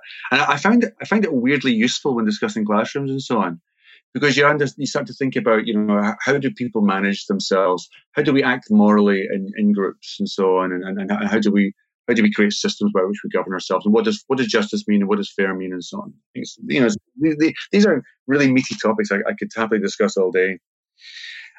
I guess my main point is this: is that in my book I slightly ironically quoted the Patrick O'Brian novel, The Ionian Mission, which which is about Captain Jack Aubrey, and he's having this conversation with his with his, his friend, a doctor, Stephen uh, Maturin, on ship, and he says to his friend, "You've come to the wrong shop for anarchy, brother." You know, because the doctor is more of a kind of a 18th century, you know, progressive. He likes the idea of there being freedom for everyone and so on, and and and, and liberty is, is obviously a, a massive prize to be valued. But there's never been a society which is entirely governed purely on personal relationships it is when you look at a family unit, they tend to be governed not so much by rules, they tend to be governed by traditions, norms, rituals, accept, you know, accepted practice. But in most families, there is still strong authority from, for instance, the adult presence, uh, you know, traditionally speaking. And, you know, and rightly so, because children need to be, you know, you, you can't say to children, what do you fancy eating today? Because they'll just say marshmallows or something, you know. You know, if, if ungoverned, they will, they will make, you know, selfish, perhaps slightly irrational, suboptimal decisions. But once you start getting more than a few people, once you get to kind of the level of the village, you know, slightly beyond extended family, you can no longer rely on those tethers to make sure people act well towards one another. Largely because the more people you have, the more likely it is that they've got very different ideas about what they want to do, what they want to achieve. Which is another way of simply saying, with a large enough group, you get lots more competition in terms of values, aims, ambitions, and so on. So two people might look at a piece of land and think, well, you know, I want to build a garden there, and some people, somebody might say, well, you know, I think we should just leave it, and some people might say, well, let's build a shop there. Boom, you know, you've got competition immediately. So who wins? And when you get systems at the kind of village level, that's when you need to have much more structured levels of authority and people in charge, but not just people in charge, because ruling by whim is also you know dramatically unfair. You know, you you don't you don't want benevolent dictators. What you what you want is some kind of a rule based system with the capacity for that system to change, but within within its own rules. And I, and I just see schools as being like that. There has never been, in fact, more than that, I see societies as being like that. There has never been a successful demonstration of the, the Marxist or the anarchist concept of society. There has never been a successful demonstration where power is devolved to, you know, to, to kind of agrarian village units and so on, and where people just somehow spontaneously agree to be good with one another. Problem is, we all, we all have different ideas what being good means. And we live in a very pluralist society, and good. I'm glad that we do. And one of the ways in which we rub along with each other in pluralist societies is by having certain conventions that we all have to adhere to and agree with. And one of which is, for instance, freedom of speech and tolerance of minority views and so on, up to an extent. But there also have to be non negotiables like, you know, thou shalt not kill and thou shalt not steal and so on. Otherwise, societies can't function. And there was a really great study done just a couple of years ago by, I think, Oxford University, where they, it was kind of a, a study of different cultures and societies throughout history. And they discovered that just about every, every culture that they studied seemed to be operate on the same seven moral principles. They tend to be things like, um, you know, the, the belief that life is sacred and property is important, and you know that we should have some kind of form of hierarchical authority, and so on, and that these were the only these were the only games in town. There are no other societies which really successfully operate either at scale or over a long period of time, and then that evolution selects rather cruelly against such experiments. And when you get to things like classrooms and so on, it's very difficult to say because we're dealing with children here to say to them, you know, let's all just be nice to each other. We've got no rules, but we're going to be nice to each other because children have got very different concepts of what being nice means. You know, bullies justify their actions by saying they deserved it. You know, and some kids don't like being looked at and think that's justification for punching somebody. So that's why you need to have, you know, the Leviathan, the polis. That's why you need to have the the the, the, the demos. You know, the the, the sense of, you know, an authority which transcends the individual in order to adjudicate between individuals. I mean, this is the kind of classic liberal model of, of, of people like, like, like Rawls and so on. And I just think we can't escape that. If you want classes to run on the, you know, well, I mean, Hayek was saying, you know, that there are two different spheres there, and I kind of get that. I don't think they're completely separate, though. I think that the even the, the, the family sphere still has conventions and norms. But those norms might not be codified to the atomic level, and the, and the consequences may not be codified to the atomic level, but you've got a crepuscular version of it. You know, you've got you've got a, a, semi version of that there. That there are certain conventions we're expected. You know, you don't tell your mum to f off. You don't have your elbows on the table. You know, you wash your hands before you have dinner. Things like that. They might not be spoken quite so frequently, but they're there. And the reason why laws tend to be codified is simply because without clarity and transparency, you have tyranny. You know, you, you have idiosyncrasy, you have whim, you have rule by edict. And that's got to be avoided too, because the, the, the downfalls of that are, are, are, you know, are very well known when we look at dictatorships and so on. So that's why I think that classrooms have to be run on rules and consistency and so on. Now, just to kind of tail this very long point, our society has laws and has judges. And those judges have the, have, have got flexibility and leeway to interpret laws within certain parameters of tolerance. But the laws must be administered. So judges' hands are tied, but at the same time, they can interpret law. And law- lawyers can do their best to convince and persuade judges of that. And I think that's a very healthy part of the system because that's the flexibility within the system that allows it to wobble but not break. Because that's when you can start to accommodate individual circumstances, context, things which ameliorate or exacerbate the severity of penalties and so on. And I think that's a very necessary part of what we do, which is why, you know, even judges have got the ability to make judgment calls. And I think in schools, we've got rules and routines, but we also have line management who are absolutely permitted to make exceptions to rules and routines as long as they themselves obey certain parameters of tolerance. So, for instance, if a kid says "f off" to a teacher, you know, I, I'd be I'd be very close to zero tolerance on that. But if the teacher had said "f off" to them beforehand, ah, that might be one of those rare occasions where I go, well, okay, actually, I kind of understand why the student said that because the teacher themselves massively overstepped their boundaries there. So perhaps that's a rational response to the student, although you still might not want it. So those types of circumstances, even in extreme cases, you might want to make exceptions. But again, those exceptions must be transparent, they must be logical, and they must be coherent with one another. So other people could scrutinize and inspect those decisions and say, I can see how you made that decision. I may not agree with it, but I can see how you made it. Makes a lot of sense. I guess there's there's kind of two two spectrums that that add a bit of grey to this. One is the the scale of the school.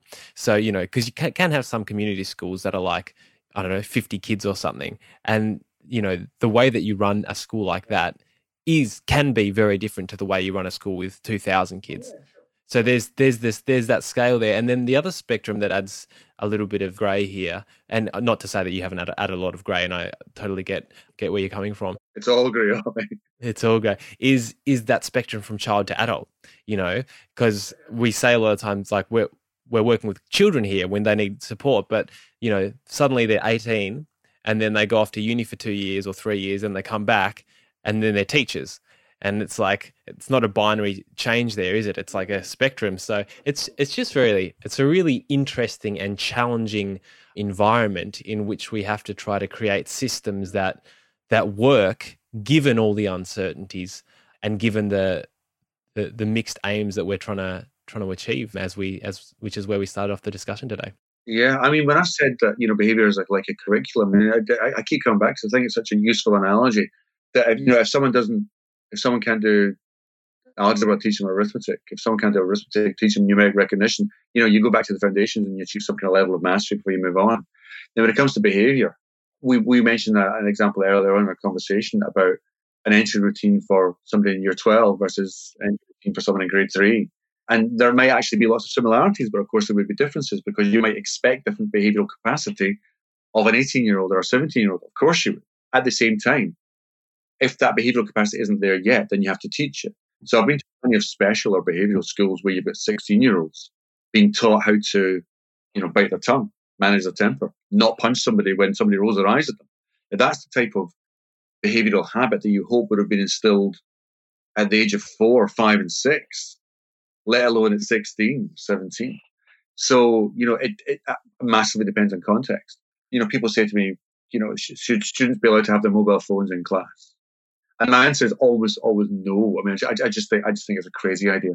I think you've just introduced far too much distraction for students who don't need any more distractions in their lives and also need to be given a safe space from permanently being online. And also the, the detrimental effect of a mobile phone disproportionately disadvantages the already disadvantaged. So, you know, those are my reasons. Having, and then people say, oh, would, would you never allow a mobile phone in a classroom? I say, well, no, not never. You know, if I was teaching 18 year olds you know, I might trust them to have their phones down on the desk as long as the phones were turned down so they couldn't see them. Even then, I would say the phone has to be turned down. Or, to be honest, I'd rather it was in their pocket rather than checking it because, you know, even to an adult, it can be quite addictive and quite, or rather, quite compulsive to, to check. So, so context matters a hell of a lot. And the teacher needs to be sensitive to that, what the children are capable of. But, you know, there's lots of circumstances where even older children aren't capable of these types of things, and we, and we need to be alert and alive to that. Two closing questions, Tom. Wow, we made it. We made it. We made it. What are you What are you currently excited about? Could you specify what you mean by that question? That's appropriate for a podcast. Oh, I see. Right. Okay. Cool. That just came out all kinds of wrong ways. Uh, to be honest, I they're they're personal, and I, and I hope that's okay. I mean, they're they're personal. Please, yeah, that'd be great. I mean, I, I mean, you know, there's lots of things that which, which press my button, like going, going to Disneyland or something. Right now, what really gives me a buzz is seeing the emergent maturity of the educational ecosystem, particularly in the UK, if I'm honest, but gradually internationally as well, which has been catalyzed by things like Twitter, social media, but also many other processes. But basically, this idea educators are finally learning to talk to one another directly, uh, to criticize the the myths and the dogma of, of the past 30 or 40 years and to reinvent the profession and recreate the profession and to really reinvest in evidence informed education and starting to look at what we actually know about learning and what we don't know and what we might know. And in terms of behavior, we're looking at things like best bets and highly probables rather than certainties because certainty is probably overrated in the empirical world. Now, that that's really that's really pressed my button, and I'm really proud that as researchED, I hope we've been part of the catalyst of that. We've been part of that process. And what that needs is obviously for educators to be able to speak freely to one another. I guess the the, the, the opposite of that question is what's what's depressing me is that I, I see lots of territories where teachers are not encouraged to discuss freely with one another, where they are suppressed by their institutions, by the schools from having uh, frank professional conversations online and in public. Which, as long as they're respectful towards their, their, their, their institutions and their students, I see no reason why they should be obstructed in any way. And I will never stop banging my little drum about this that, that, that, teachers need to be allowed to speak freely to one another. And it depresses the hell out of me to see the, the, the institutions, which, I mean, if you want to talk about Foucault here, the institutions that want to retain power being threatened by ground up teacher professionalism. You know, that that's not going to last because these worms do not go back in the can.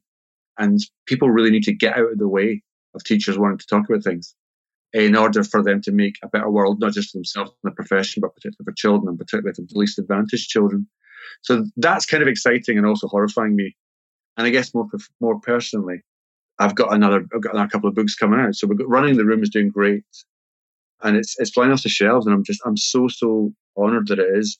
I've got a companion guide coming out just before Christmas, and also crucially, I'm doing a leadership book called Running the School, uh, based on my experiences of about 200 schools and their leadership styles and so on in terms of behaviour. So I mean, those things are really animating me because people are starting to talk about behaviour in a mature and professional sense, rather than relying on the the, the, the kind of the priesthoods and the gatekeepers and the dogma of the past. That's what's exciting me, Ollie. Lots to be excited about there, Tom. That's great. And any last calls to action or things you'd like listeners to go away today and do? Oh God, sorry, I, I kind of I kind of rolled this two into one then. So yeah, so number one, I would say get online, start to follow some really interesting people because you will be able to start speaking to educators, academics, researchers, institutions that you never dreamed you could have spoken to before. You know, I mean, 15 years ago, as I said before, your your thoughts and comments could reach to the back of your classroom or your staff room if you were lucky. Nowadays, you can say something and someone on the other side of the world can, can be listening to it.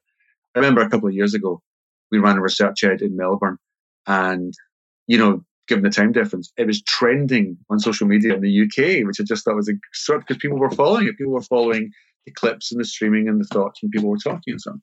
So that's the brave new world which in which we live, and and, and that's that that's one of the best ways in which we can transform the profession. I would I would urge people to read Daniel Willingham, Paul Kirschner, uh, lesser known works by Tom Bennett, and really start thinking about how to get evidence into your classroom and simply ask the question whenever somebody says you must do something, I would say to simply ask them, sure, what's your evidence for that?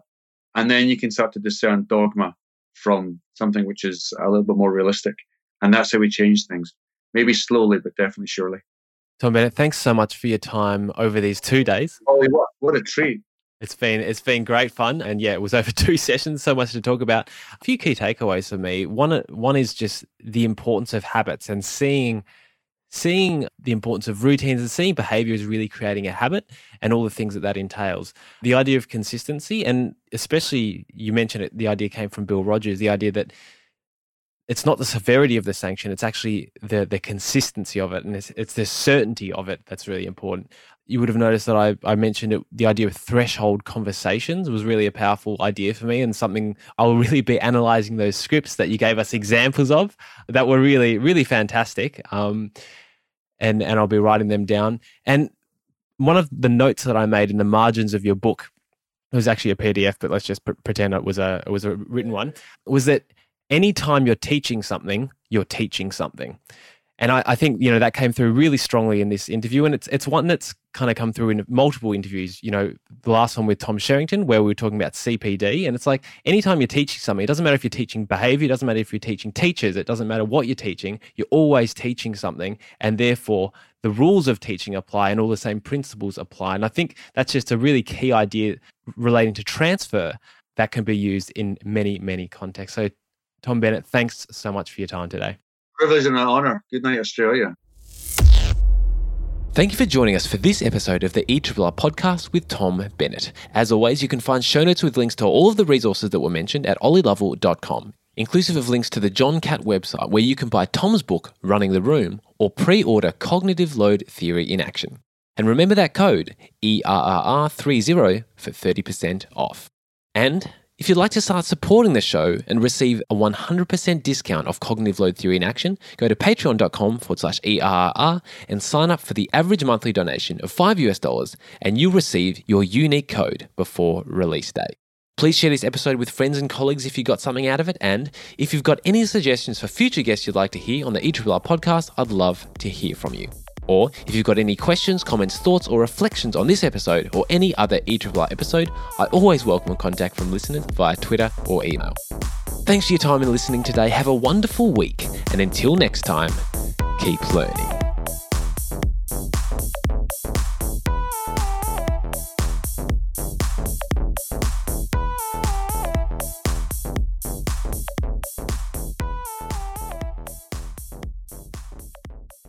This podcast is part of the Australian Educators Online Network, aeon.net.au.